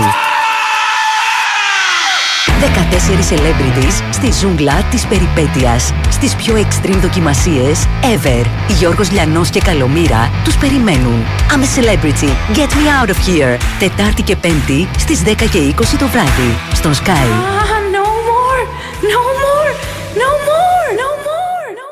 Αυλαία και φύγαμε για τη θεατρική παράσταση Unfriend στο θέατρο Νέος Ακάδημος. Η μαύρη κωμωδία που σπάει τα μία στο West End. Σκηνοθεσία Αντώνης Γαλέος. Μουσική Σταμάτης Κραουνάκης. Πρωταγωνιστούν Κατερίνα Διδασκάλου, Βάσο Λασκαράκη, Σόλων Τσούνης, Δημήτρης Κουρούμπαλης, Άρης Αντωνόπουλος, Γεωργία Μεσαρίτη. Μαζί τους οι δωδεκάχρονοι Μανώλης Γκίνης και Αμερικό Μέλης. δεκαοκτώ, δεκαεννέα και είκοσι Οκτωβρίου στο θέατρο Νέος Ακάδημος. Μπες στο όλοιμαζιμπορούμε.gr ή στο more τελεία com και εξασφάλισε την είσοδό σου με ελάχιστη συμμετοχή δέκα ευρώ. Ευρώ, μέχρι εξαντλήσεως των θέσεων. Όλοι μαζί μπορούμε. Η Winsport εφ εμ ενενήντα τέσσερα κόμμα έξι. Πάντα μαζί μας η BWin. Παίζει την BWin για τις κορυφαίες επιβραβεύσεις, το ατελείωτο live streaming και το Build a Bet που συνδυάζει πολλές επιλογές από τον ίδιο αγώνα σε ένα στοίχημα. Ρυθμιστή σε ΕΠ, συμμετοχή για άτομα άνω των είκοσι ενός. Παίξε υπεύθυνα, όροι και προποθέσεις στο μπι ντάμπλιου άι εν τελεία τζι άρ. Λοιπόν, έχω. Πού πάμε? Πάμε, πάμε στην ΑΕΚ. Πάμε λοιπόν, ο Κώστας και Τζόγκλου είναι εδώ μαζί μας, να δούμε αν έχουμε εικόνα για τον Κατσίνοβιτς κυρίως. Καλημέρα σας κύριε, τι κάνετε? Γεια σου Κώστα, καλημέρα. Καλημέρα παιδιά, καλημέρα. Καλημέρα, καλημέρα. Ε, νομίζω σήμερα θα, θα έχουμε, αλλά λέω και πάλι ότι το βλέπω δύσκολο για την Τρίπολη. Ναι. ναι. Ε, δηλαδή και έξω να έχουν πέσει οι Σέρβοι, πόσο έξω να έχουν, είπαν δεκαπέντε μέρες, δηλαδή δεν μπορεί τώρα, για τρίτον εξέτασαν και εκεί, απλά για το τυπικό να δούμε και εδώ πέρα, είναι το... Εγώ το θεωρώ δεδομένο ότι δεν θα είναι στις, ε, στο παιχνίδι της Τρίπολης και από εκεί πέρα και στα άλλα δύο το βλέπω δύσκολο. Mm-hmm. Δηλαδή και, και Μασαλία και ΠΑΟΚ την άλλη Δευτέρα. Ε, από εκεί μετά νομίζω θα, θα επιστρέψει. Ε, για τον Γκαρσία το ίδιο πάνω κάτω βλέπω. Και, και αυτός δηλαδή στα τρία μάτσα αυτά είναι εκτός, ε. Το, ε εντάξει, σίγουρα δεν θα είναι στην Τρίπολη. Πάνε, ο ΠΑΟΚ είναι ο στόχος από το που καταλάβει. Ναι, το βλέπω όμως και αυτό δύσκολο. Δεν ξέρω τώρα, ανάλογα τι προπονήσεις θα γίνει την επόμενη εβδομάδα. Μπορεί να μην κάνουν και καμία, ξέρω, και να χάσει και τα τρία μάτς, σίγουρα. Ε, αυτή τη φορά πάντως, από ό,τι έχω καταλάβει με αυτά που ακούω, δεν δε θα... δεν υπάρχει περίπτωση να παίξει με μία προπόνηση όπως έγινε στη... στον Brighton. Στον Brighton, θυμίζω, έχει παίξει με μία προπόνηση. Ναι, ναι, ναι. Μετά έπαιξε αμέσως πάλι γιατί... Ε, δεν παίζει και καλό ρίσκο να πάρει τώρα δεν γίνεται. Σωστά ναι. το λες βέβαια. Τι... Είχε ντρίπει με τον Παναθηναϊκό. Έπαιξε αυτά τα δύο. Έγινε ό,τι έγινε. Ε, δεν νομίζω να το ξαναπάρει και όπως και να έχει, ε, δεν, δεν έχει... δεν είναι και, το, και τα ίδια παιχνίδια, αλλά πρέπει... Το κυριότερο είναι η υγεία του παίχτη. Δηλαδή πρέπει να, να είναι εκατό τοις εκατό έτοιμος, να έχει κάνει και κάποιες προπονήσεις, να έχει τεσταριστεί. Και να, και να γυρίσει και να είναι καλά. Να είναι καλά και να παίζει μετά συνέχεια. Δηλαδή δεν είναι α, να, να επιστρέφει και να το χάνει η ομάδα μετά από δύο μάτς. Ε, για τον Κάτσι, λέω και πάλι λεπτομέρειες θα μάθουμε μάλλον σήμερα. Γιατί χθες έπαιζε Σερβία, σήμερα γυρίζουνε. Να πούμε για τον Πινέδα ότι αυτή τη φορά έπαιξε λίγο. Έπαιζε φιλικό το Μεξικό. Ταξίδι όμως ρε γάμο, το μακρινό. Δηλαδή... Με τη Γερμανία, εντάξει, ναι. Όπως και να το κάνεις είναι ταλαιπωρία για τον παίχτη. Ε, ήρθε δύο δύο το παιχνίδι, ε, έπαιξε μετά το ογδόντα, δηλαδή έπαιξε πολύ λίγο. Ο Κάλενς έμεινε στον πάγκο, ήταν όμως διαθέσιμος, mm-hmm. ήταν καλά δηλαδή, απλά δεν έπαιξε ε, στο παιχνίδι με την Αργεντινή, ε, του, του Περού με την Αργεντινή, οπότε και αυτό συνδυθεί. Ε, δηλαδή τώρα οι, οι, απου, ε, οι απουσίες με την καινούργια προσθέτηκε του Πισάρο, που και, και αυτό νομίζω στην Τρίπολη δεν θα είναι, ε, είναι, αυτοί, είναι αυτές οι τρεις. Και το Πιζάρο δηλαδή μυϊκό είναι. είναι. Μυϊκό και το Πιζάρο. Μυϊκό, ναι. ναι. Έχει, κοίτα, είναι, είναι πολύ δυνατές οι προπονήσεις ΣΑΚ και ε, θα βγαίνουν τέτοια προβλήματα. Mm-hmm. Θα βγαίνουν, γι' αυτό και τουλάχιστον μεσοεπιθετικά η ΑΕΚ έχει πάρα πολλές λύσεις για να μπορεί να, να καλύψει και αυτά τα θέματα. Τώρα, ε, ο Τσούμπερ πιστεύω ότι ίσως και σήμερα θα μπει κανονικά, αλλά αυτό που λέγεται είναι ότι θα είναι διαθέσιμος κανονικά να παίξει στην Τρίπολη. Οπότε ο Τσούμπερ μπορεί να, να καλύψει και τη θέση αριστερά ίσως. Επειδή λείπει ο Γκάτσι, δεν είναι και ο Πισάρο. Ε, βλέπω υποψήφιο τον Τσούμπερ και, και βέβαια είναι και ο Ζήνη. Αλλά ο Ζήνη πιθανόν να μπει αλλαγή. Ε, όπως και χθες μπήκε αλλαγή στην εθνική του και αυτός και, και επιστρέφει. Ο Χατζησαφή δεν έπαιξε καθόλου, ε, γιατί ήταν ένα παιχνίδι έτσι φιλικό, οπότε προφανώς θέλει να, ήθελε να δοκιμάσει και ο προπονητής του Ιράν και πιο νέα παιδιά. Ο Μοχαμαντή έπαιξε και είχε και συμμετοχή σε δύο γκολ. Ε, δύο ασίστα έκανε, πάμε πάμε. Ναι, ναι. Mm. Περιμένουμε και αυτούς να, να επιστρέψουν. Ε, αυτά είναι έτσι τα, τα αγωνιστικά. Με τα ειστήρια, όπως είχαμε πει, διευκρινίστηκε ότι μπορούν να πάρει ο κόσμος σε εισιτήρια ε, της ΑΕΚ. Απλά η πώληση γίνεται από, τη, από την Τρίπολη και κάπως θα πρέπει να, να βρουν τον τρόπο να, να τα αγοράσουν. Ε, αλλά θα έχει κόσμο και πιστεύω θα έχει και πολύ κόσμο. Ξέρεις, είναι κοντινή εκδρομή, είναι πάρα πολύ κοντινή ναι, εκδρομή. Ναι, είναι κοντινή και είναι καλή ώρα. Καλή ώρα, τέσσερις ώρα, άλλαξε ώρα. Γιατί άλλαξε, Κώστα, το ξέρεις? Κοίτα, ε, νομίζω ότι τα κανάλια το κανόνισαν. Ναι. Και πολύ βολικό είναι, πολύ βολικό είναι αυτό, έτσι. Εντάξει, ναι, επιτέλους και αυτή... Κάποια στιγμή τα κανάλια να δηλαδή, εδώ και μεταξύ τους. Ναι. Ακριβώς, ρε παιδί μου. Δηλαδή βγάλαν αυτό το ανταγωνιστικό και... Μακάρι να συνεχιστεί αυτό.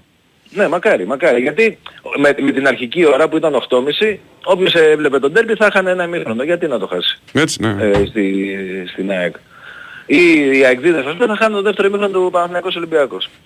Νομίζω ότι πολύ καλά έκαναν και, και μακάρι να συνεχίσουν έτσι. Γιατί πέρυσι, ε, εγώ ας πούμε το, το, το γκολ του Παναθηναϊκού το είδα στο ημίχρονο, στο κινητό, στη, την ώρα που έλεγε δηλαδή, ήταν λίγες ώρες, σαν αυτές που ήταν αρχικά. Mm-hmm. Ε, είναι άσχημο και χάσαμε πολλά παιχνίδια πέρυσι έτσι. Mm.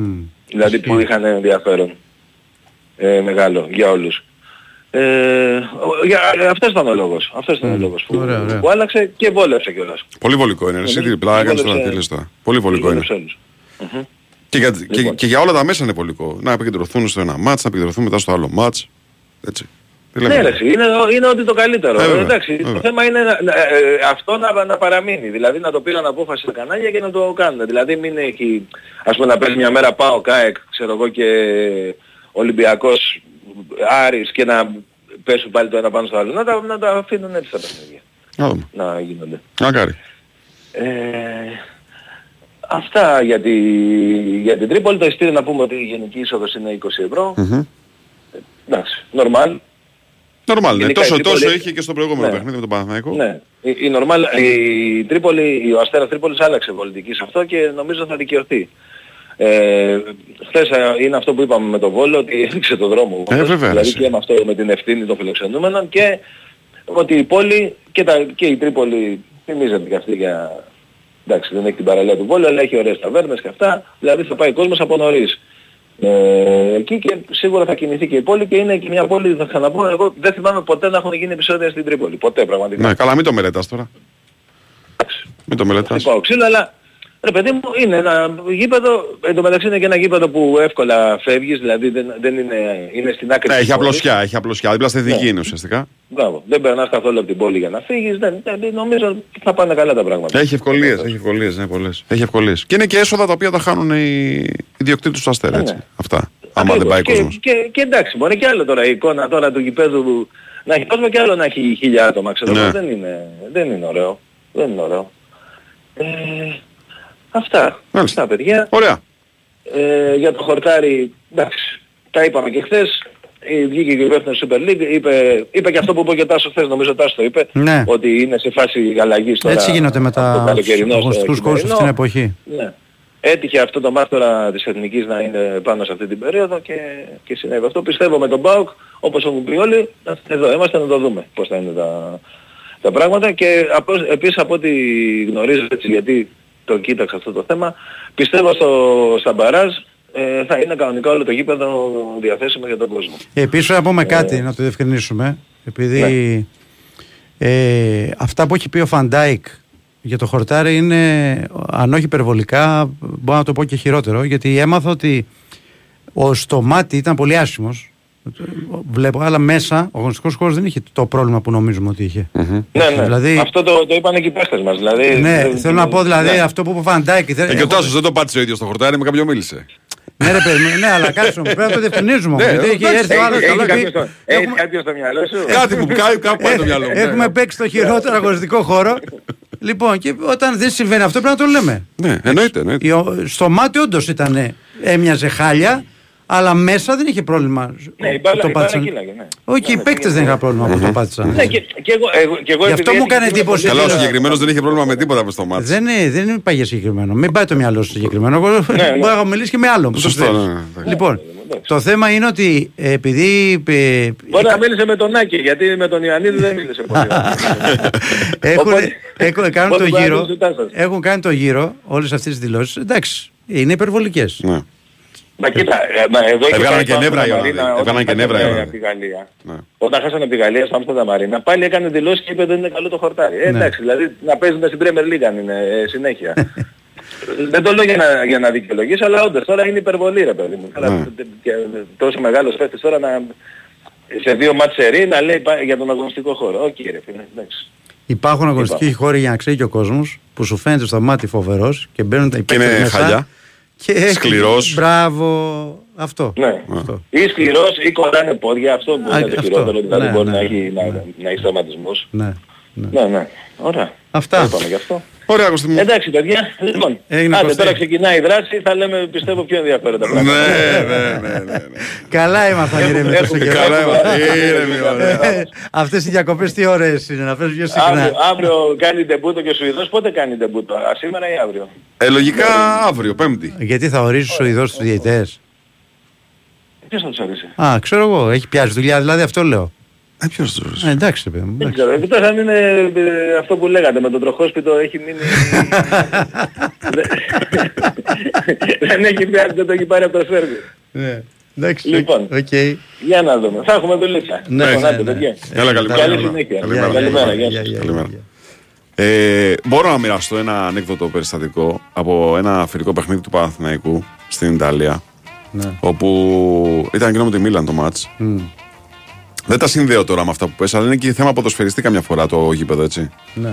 Ε, έχεις σκάσει ο Παναθηναϊκός στην Ιταλία και πάει σε ένα, πώς το λένε, προπονητικό κέντρο για να κάνει προπόνηση. Και μόλις βλέπει τον αγωνιστικό χώρο Γιωβάνοβιτς γίνεται μπαρούτι. Μπαρούτι όμως. Γιατί ήταν πολύ κακός ο αγωνιστικός χώρος του γηπέδου που είχαν διαθέσει τον Παναθηναϊκό για, το, για την προετοιμασία. Τόσο μπαρούτι που ξέρεις, κάποιοι ποδοσφαιριστές ε, πήγαν και του μίλησαν, μεταξύ των οποίων και ένας. Διεθνής σεντερφόρ, τέλος πάντων, ο Φώτης Ιωαννίδης, που του λέει κόουτς, μη σκάσει, εγώ παίζω σε αυτά. Δεν έχω πρόβλημα. Από εκεί που έχεις ξεκινήσει, σου λέει δεν έχω πρόβλημα εγώ, μη σκάσει. Λοιπόν, εγώ θυμίζω, παίρνετε τηλέφωνο για τη μία διπλή πρόσκληση για το παιχνίδι του Παναθηναϊκού με τη Μακάμπη. Αύριο θα γίνει το μάτς αυτό, εννιά και τέσσερα στο ΆΚΑ. Η BWin, επίσημος εθνικός χορηγός της Ευρωλίγκας, μας το προσφέρει.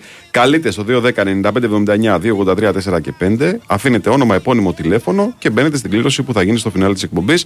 Δικαίωμα συμμετοχή στο διαγωνισμό έχουν όλοι όσοι είναι πάνω των, από τα είκοσι ένα. Ρυθμιστή σε ΕΠ, συμμετοχή για άτομα άνω των είκοσι ένα. Παίξε υπεύθυνα, όροι και προποθέσεις στο μπι ντάμπλιου άι εν τελεία τζι άρ. Λοιπόν, break και επιστρέφουμε. Lived a man who sailed to sea, and he told us of his life in the land of submarines. So we sailed onto the sun till we found the sea of green, and we lived beneath the waves in our yellow submarine.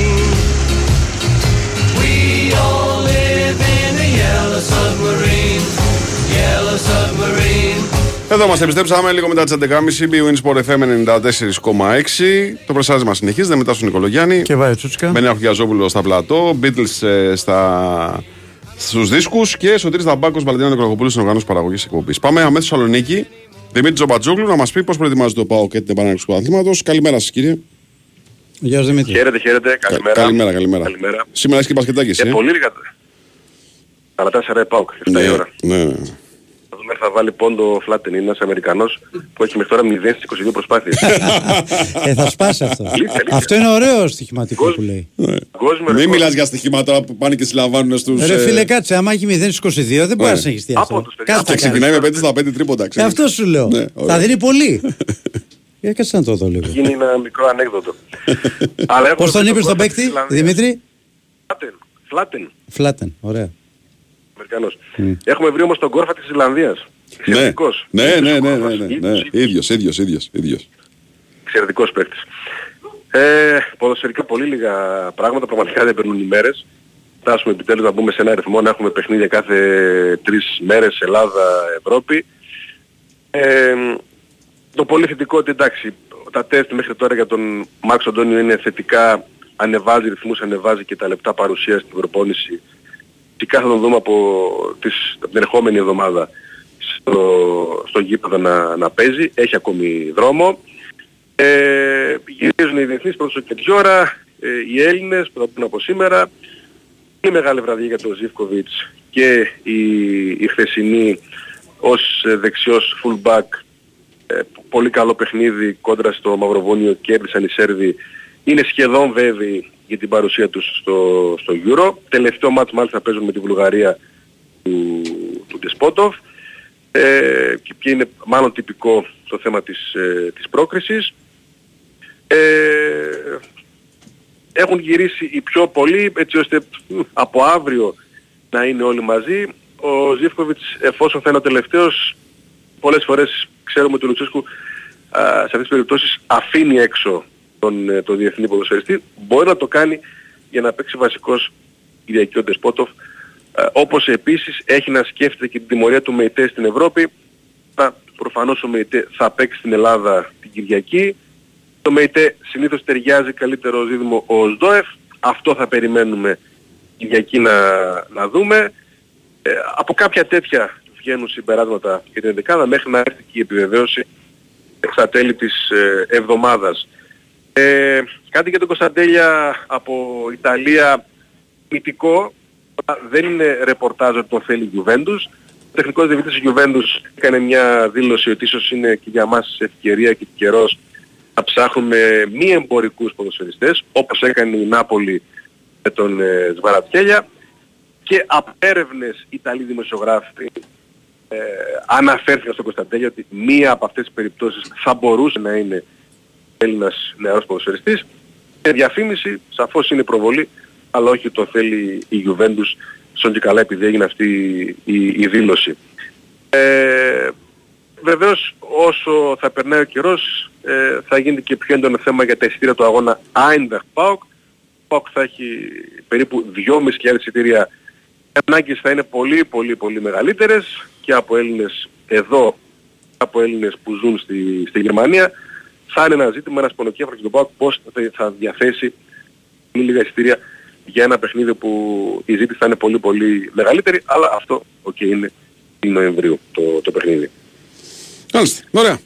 Θα τα πούμε σιγά σιγά φίλε και από αύριο με πιο συγκεκριμένα πράγματα γιατί... Δεν περνούν οι μέρες, ναι. Ε, ναι, σιγά σιγά, ναι, να πάμε λίγο να μιλήσουμε λίγο για αγωνιστικά, να δούμε λίγο Super League, να γκρινιάξουμε και τους διαιτητές. Όλα αυτά ξέρεις είναι απαραίτητα. Ναι. Είναι απαραίτητα.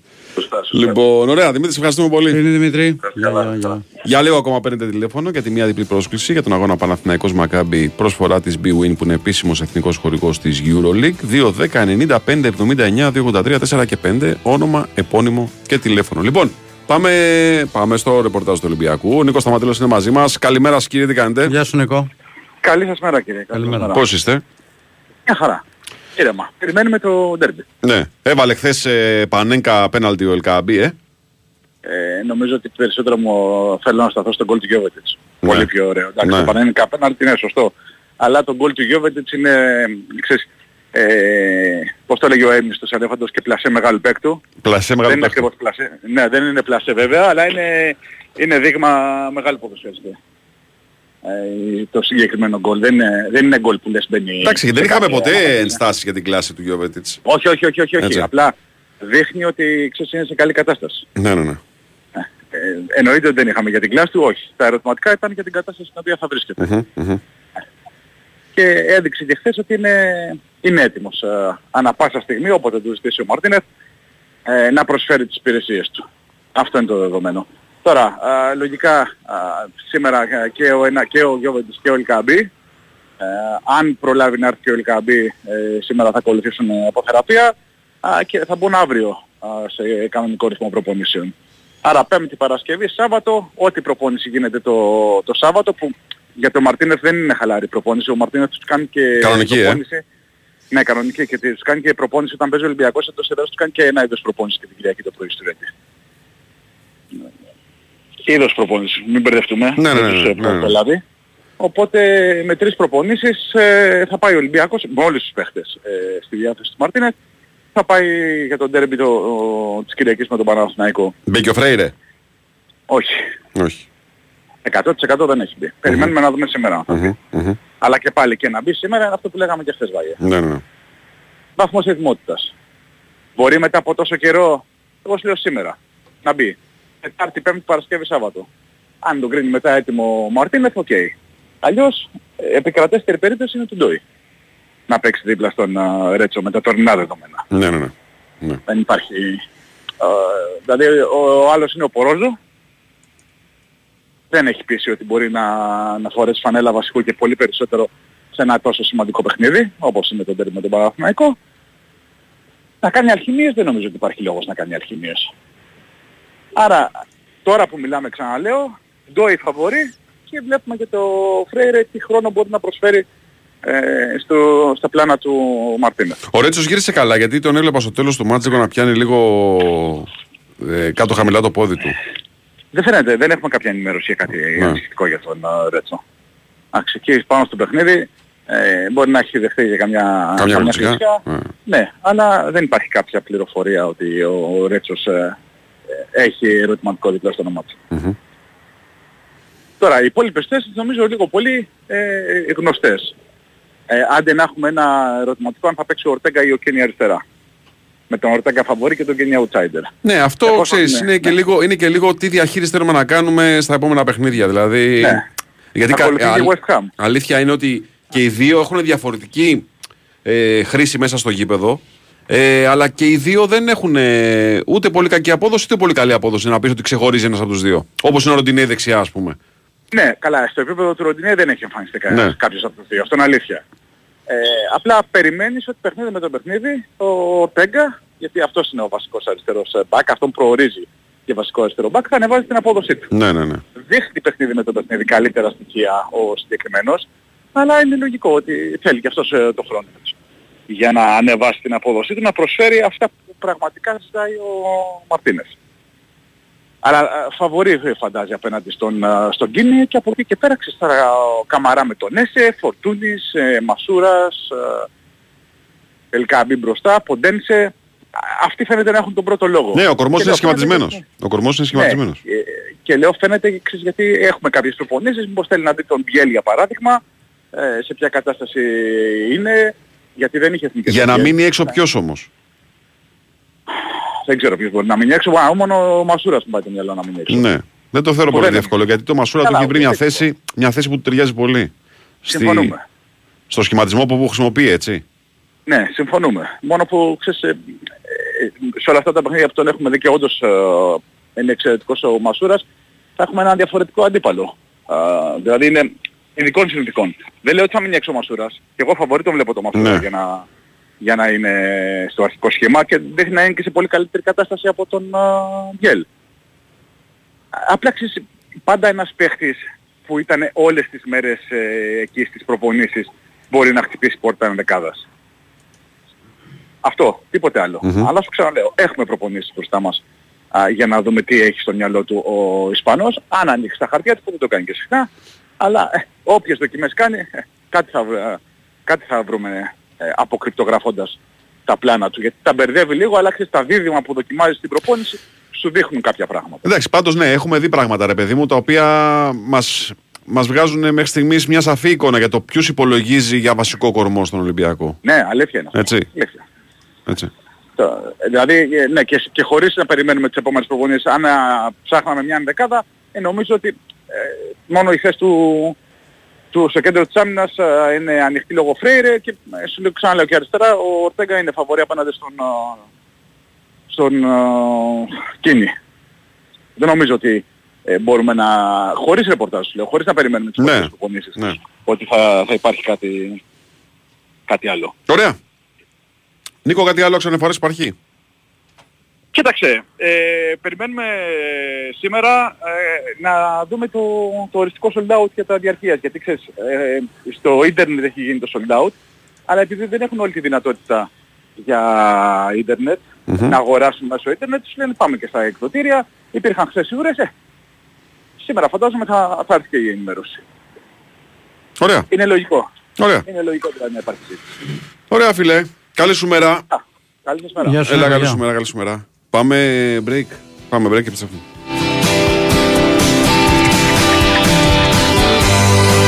Winsport εφ εμ ενενήντα τέσσερα κόμμα έξι. Ήξερες ότι τα κτίρια εμφανίζουν ως και εβδομήντα τοις εκατό ενεργειακές απώλειες από τους τοίχους και την ταράτσα? Δώσε τώρα λύση με τα πιστοποιημένα συστήματα εξωτερικής θερμομόνωσης και θερμοϊγρομόνωσης της BioClima. Κρατάνε τη θερμοκρασία του σπιτιού σταθερή, μειώνουν την ενεργειακή κατανάλωση του κτιρίου, άρα και τα έξοδα. Η BioClima παρέχει έμπειρη τεχνική υποστήριξη και υπερκαλύπτει τις απαιτήσεις του προγράμματος Εξοικονομώ. Μη συμβιβαστείς. BioClima με την εγγύηση της Kraft Paints. Περισσότερες πληροφορίες στο BioClima. Κλίμα.gr. Η Winsport εφ εμ ενενήντα τέσσερα κόμμα έξι. Έχουμε ολοκλήρωση προκριματικής διαδικασίας, ναι. Τουλάχιστον σε αυτή τη φάση, σε αυτό το ενδιάμεσο, με πολλούς νικητές, με αρκετούς χαμένους. Και έχουμε και κρεμότητα για τα δικά μας παιχνίδια στον Nations League. Βέβαια. Μετά τη διπλά του Καζακστάν χθες. Έχεις φαγωθεί με το οποίο θα παίξουμε. Ναι, ρε φίλε, γιατί άμα περάσει το Καζακστάν αλλάζει η ιστορία. Playoff. Τι πλοίο, Γιώργο. Ξέρω εγώ. Ότι... Πού να ξέρω τι λέει. Κάτι. Ναι, σωτήρι στα μπάκους, ναι, παιδιά. Ωραία. Ε, τεστάρι ναι. την. Ε, mm. Πώς το λένε. Λοιπόν. Ε, γιατί έγινε, ρε φίλε, δεν θα μας κάνουν μήνυση επειδή είπαμε Nations League. Άκου ναι. τι λέει. Playoff European Qualifiers. Ναι, ναι, εντάξει. Λοιπόν. Okay. Χρήστος Σωτηρακόπουλος μαζί μας, αφού μας βάζει και γκάζι για τα μπάκους. Τρομερά. Όλα καλά. Καλά. Καλημέρα σας, κύριε. Τι κάνετε. Καλημέρα. Καλά, καλά. Μια χαρά, μια χαρά. Για πείτε. Λοιπόν, είχαμε χαμένους, είχαμε νικητές. Σε αυτή την προκριματική διακοπή, ναι, έτσι, διακοπή για τις προκριματικές. Εγώ θα σταθώ σε έναν νικημένο που όμως ήταν σαν νίκη αυτό που κατάφερε. Το Σαν Μαρίνος σκόραρε μετά από δύο χρόνια, το πανηγύρισε. Τρομερό. Έχασε με δύο ένα πάρα πολύ δύσκολα τη Δανία. Σε περίπτωση που ήταν μια ισοπαλία, αυτό έφερνε τούμπα όλο τον όμιλο. Και το Καζακστάν έβγαινε στον αφρό. Το Καζακστάν έβγαινε στον αφρό, που πάλι όμως αυτό που έχει καταφέρει το κρατάει όλο ζωντανό. Κέρδισε τη Φιλανδία έξω χάνοντας ένα μηδέν, το γύρισε σε δύο ένα. Και θα παίξει ένα μάτσο του Σαν Μαρίνο τώρα μέσα στο, στην Αστάνα και μετά θα πάει για ένα τελευταίο παιχνίδι έτσι όπως όλα τα πράγματα. Στη Σλοβενία. Σλοβενία, Καζακστάν, ε, όλα για όλα. Ναι. Αυτό ε, το, το κέρδισε το Καζακστάν με τη χθεσινή του νίκη. Για να δούμε μετά τι μπορεί να μας προκύψει στα μπαρά σε εμάς αν κάνει και οι άνθρωποι του Καζακστάν. Ε, ε, Αζερμπαϊτζάν α... λέει έρχεται. Αζερμπαϊτζάν έρχεται εκείνη την περίπτωση, ναι. Ε, τι γίνεται, ξεκινάμε με Τουρκία και πάμε στο Αζερμπαϊτζάν. Δεν είναι φοβερό. Στα χθεσινά, πόσο θα τραβάγαμε τα μαλλιά μας αν είχαμε, έτσι, ναι. Αν δεν είχαμε πάει καλά στο Nations League. Ναι, ναι. Αν μην το ψάχνεις καλά. Πόσο θα τραβάγαμε τα μαλλιά μας. Όπως τότε τρελαθήκαμε. Ναι, αυτό. Που συνειδητοποιήσαμε ε, την πρώτη φορά που έγινε το Nations League ότι δεν είχε καταλάβει κανένας πόσο σημαντικό ήταν. Ε, τώρα, ξαναγυρίζουμε στα χθεσινά. Μεγάλη αντίδραση της Ουγγαρίας με δύο μηδέν πίσω στο σκορ από τη Λιθουανία. Αυτό το δύο δύο που βγάζει και χαρακτήρα, είναι μια πολύ καλή ομάδα, πολύ δουλεμένη ομάδα τα τελευταία χρόνια η Ουγγαρία. Δεν είναι τυχαίο τελικά όλα τα αποτελέσματά της. Ε, η, η ισοπαλία χθεσινή ουσιαστικά την εξασφαλίζει στην πρόκριση. Αυτός ο ένας βαθμός δηλαδή της δίνει τη σιγουριά πια ότι έχει και λιγότερο μάτσο τους υπόλοιπους, ότι θα, θα περάσει. Η Σερβία μάλλον θα είναι η άλλη που θα περάσει από τον όμιλο. Ε, χθες είχαμε την Αγγλία οκτακόσιες τριάντα μέρες μετά το τελικό του Euro. Ήταν σαν να παίζει, ρε παιδιά, δεν ξέρω αν κάποιος είδε το παιχνίδι, ήταν σαν να παίζει η Αγγλία με τα Φερόες. Η Αγγλία, δηλαδή έφαγε γκόλ. Τόσο χάλι η Ιταλία, ε. ε Άξι, είναι αυτή. Τόσο καλή η Αγγλία και είναι τόσο χάλι η Ιταλία. Η Ιταλία έχει μόνο τρία άτομα από το τελικό του Euro στην δεκάδα, η Αγγλία έχει οκτώ, α, αλλά η Αγγλία έχει φτιάξει πλέον ένα σύνολο στο οποίο πρώτα απ' όλα ο Μπέλιγχαμ ολοταχώς πηγαίνει για να είναι ήδη αυτός που είναι. Αλλά νομίζω ότι πλέον σε, μετά το Euro, ε, και αναλόγως τι θα κάνει βέβαια έτσι, αν μπορείς να οδηγήσεις την Αγγλία, γιατί αυτή η Αγγλία είναι έτοιμη. Ε, η μόνη εθνική ομάδα αυτή τη στιγμή στην Ευρώπη, η οποία μπορεί να πεις ότι αύριο το πρωί μπαίνει απέναντί της και η Αγγλία δεν είναι φαβόρη, είναι μόνο η Γαλλία. Όλες τις υπόλοιπες δε, δεν νομίζω ότι υπάρχει καμία αυτή τη στιγμή που μπορεί να μπει απέναντι σε αυτήν την Αγγλία. Το, το, το, το χειρόφρονο της Αγγλίας είναι ο Southgate. Ναι. Όλα τα υπόλοιπα, δηλαδή τέτοια φουρνιά παικτών, τέτοια... και λείπουν σε αυτή την ομάδα τη χθεσινή, αμέσως αμέσως λείπει ένας κλασικός αριστερός μπακ, έπαιξε ο Τσίλουελ, ο Τρίπερ αριστερά, που έχει ξαναπαίξει όμως αριστερά, αλλά αριστερά υπάρχει ο Τσίλουελ, αριστερά υπάρχει ο Σο, δηλαδή κάποιος από όλους τους κανονικούς θα γυρίσει στο επόμενο διάστημα. Για μένα παίζει και από το παιδί αυτό ο Κόλουελ της, της Chelsea, που παίζει αριστερά στην Chelsea, άλλη μια φοβερή περίπτωση της νέας φουνιάς που έρχεται. Πλέον οι Άγγλοι βγάζουν νέα φουνιά ποδοσφαιριστών εδώ και μια δεκαπενταετία. Δεν είχε ότι σε, σε παγκόσμιο νέων πήραν τίτλο, σε παγκο, πανευρωπαϊκό νέων πήραν τίτλο, σε πανευρωπαϊκό ελπίδων πήραν τίτλο. Δηλαδή τίποτα δεν είναι τυχαίο. Στις εθνικές ομάδες ήταν κάποια στιγμή έρχεται η ώρα τους. Αν υπολογίσετε πόσα χρόνια οι Ισπανοί κερδίζαν όλα αυτά τα μικρά των νέων και τα λοιπά, μέχρι κάποια στιγμή να βγάλουν από πάνω τους εκείνη την ταμπέλα του loser το δύο χιλιάδες οκτώ και μετά να κυριαρχήσουν. Εδώ πλέον δουλεύουν οι Άγγλοι ποδοσφαιριστές, όλοι αυτοί παίρνουν χρόνο στις ομάδες τους. δεκαοκτώ δεκαεννιά χρονών πια παίζουν βασικοί σε ομάδες. Πιο παλιά λέγαμε ταλέντο ο Άγγλος παίκτης, αλλά μέχρι να φτάσει να γίνει βασικός, αυτά που λέγαμε και στην Ελλάδα, είκοσι τρία είκοσι τέσσερα. Ναι, ναι. Δουλεύουν και δείτε με ποιους προπονητές δουλεύουν. Ο Μπέλιγχαμ τώρα έφυγε, από... δεν το πιστεύανε στην Αγγλία η αλήθεια, δεν τον πήρε πρέφα κανένας στα δεκαέξι, πήγε στην Ντόρτμουντ που του δώσαν την ευκαιρία, αλλά τώρα δουλεύει στα δεκαεννιά του είκοσι του χρόνια, είκοσι ένα ας πούμε, το πάει τώρα σε λίγο, στην Ρεάλ με τον Αντσελότη. Οι άλλοι δουλεύουν με τον Κλοπ, με τον Γκουαρντιόλα, με τον, ε, με τον Ποτσετίνο, με τον... όλοι αυτοί οι, οι, οι, οι προπονητές που είναι στην Αγγλία. Ο Έμερις στην Αστον Βίλα, γιατί ο Watkins ας πούμε με αυτόν δουλεύει τώρα. Και πάει λέγοντας, αυτό πια κάποια στιγμή φέρνει στην επιφάνεια, η Αγγλία πια δεν παίζει με εκείνο το πράγμα, πέταγε την μπάλα στα πλάγια, πλακώνουμε τις έντρες, ψάχνουμε να βρούμε το σεντερφόρ. Το έκανε για πάρα πάρα πολλά χρόνια. Ε, εδώ αυτή η ομάδα είναι. Απ' την άλλη πλευρά ρε παιδιά, τόσο φτωχή η Ιταλία. Αν φτωχή. Ναι, ναι. Θα προκριθεί, δεν, δεν πιστεύω να μην προκριθεί σε αυτόν τον όμιλο, δεν ξέρεις ποτέ τι γίνεται με την Ουκρανία βέβαια, αλλά ε, θα προκριθεί, αλλά τελικά δεν είναι τυχαίοι οι δύο αποκλεισμοί της. Ε, ε, μάλλον το παράδοξο ήταν το ενδιάμεσο που πήρε το Euro. Περισσότερο γιατί η Αγγλία εκείνη την ημέρα προηγήθηκε ένα μηδέν στο δεύτερο λεπτό, γιατί κανονικά ε, με την εικόνα πάλι που είχε η Αγγλία σε όλο το τουρνουά κτλ. Ο Southgate εκείνη την ημέρα το έχασε μόνος του. Αλλά εδώ το χθεσινό δεν είχε σε κανένα σημείο του παιχνιδιού, ούτε όταν προηγήθηκε η Ιταλία, να πεις μέσα σου ρε παιδί μου ρε εσύ μήπως, ούτε έλεγες εντάξει όχι, okay, θέμα χρόνου, να μην γίνει το πρώτο ημίχρονο θα γίνει στο δεύτερο. Και έγινε τρία ένα, θα μπορούσε να γίνει πέντε ένα. Είχαμε νικητές και ηττημένους, ναι. Κάποιοι εξασφαλίσανε προκρίσεις. Πάντως η αλήθεια είναι ότι η Ιταλία, η Ιταλία έχει δοκιμαστεί τώρα και από αυτό το σκάνδαλο με τα στημένα πάλι, με τη, μα, μάλλον τα στοιχηματικά. Με τον Ντονάλι, τι γίνεται. Ωραία, ωραία, εγώ το δέχομαι αυτό, αλλά θα σου πω κάτι. Το ογδόντα είχε τεράστιο σκάνδαλο, έτσι, με τους υποβιβασμούς, με τον Πάολο Ρώση που τιμωρήθηκε, με τη Μίλαν να πέφτει δύο χρόνια μετά να παγκόσμια πρωταθλήτρια. Γιατί, γιατί είχε φοβερή φουνιά παικτών. Το δύο χιλιάδες έξι πάλι τα ρηποριόταν με σκάνδαλα. Έπεσε η Γιουβέντους, έκανε, το πήρε, το παγκόσμιο κύπελλο το πήρε. Γιατί είχε πάλι φοβερή φουνιά παικτών. Η φουνιά των παικτών δεν είναι καλή. Ναι, ναι. ναι. Καταλαβες. Αν ήταν η φουνιά των παικτών καλή, ό,τι πια. Τώρα βέβαια με αυτό που γίνεται τώρα, ναι, εντάξει, βγαίνουν διάφορα πάλι στη χώρα. Ε, μένα δεν με ξαφνιάζει σε ολόκληρη την Ευρώπη. Πάρα πολλοί παίχτες, πάρα πολλά αυτά τα παιδιά έχουν ατελείωτα λεφτά στα χέρια τους. Σε μικρή ηλικία, από το μεσημέρι και μετά έχουν τελειώσει οι προπονήσεις τους, δεν έχουν τίποτα να κάνουν.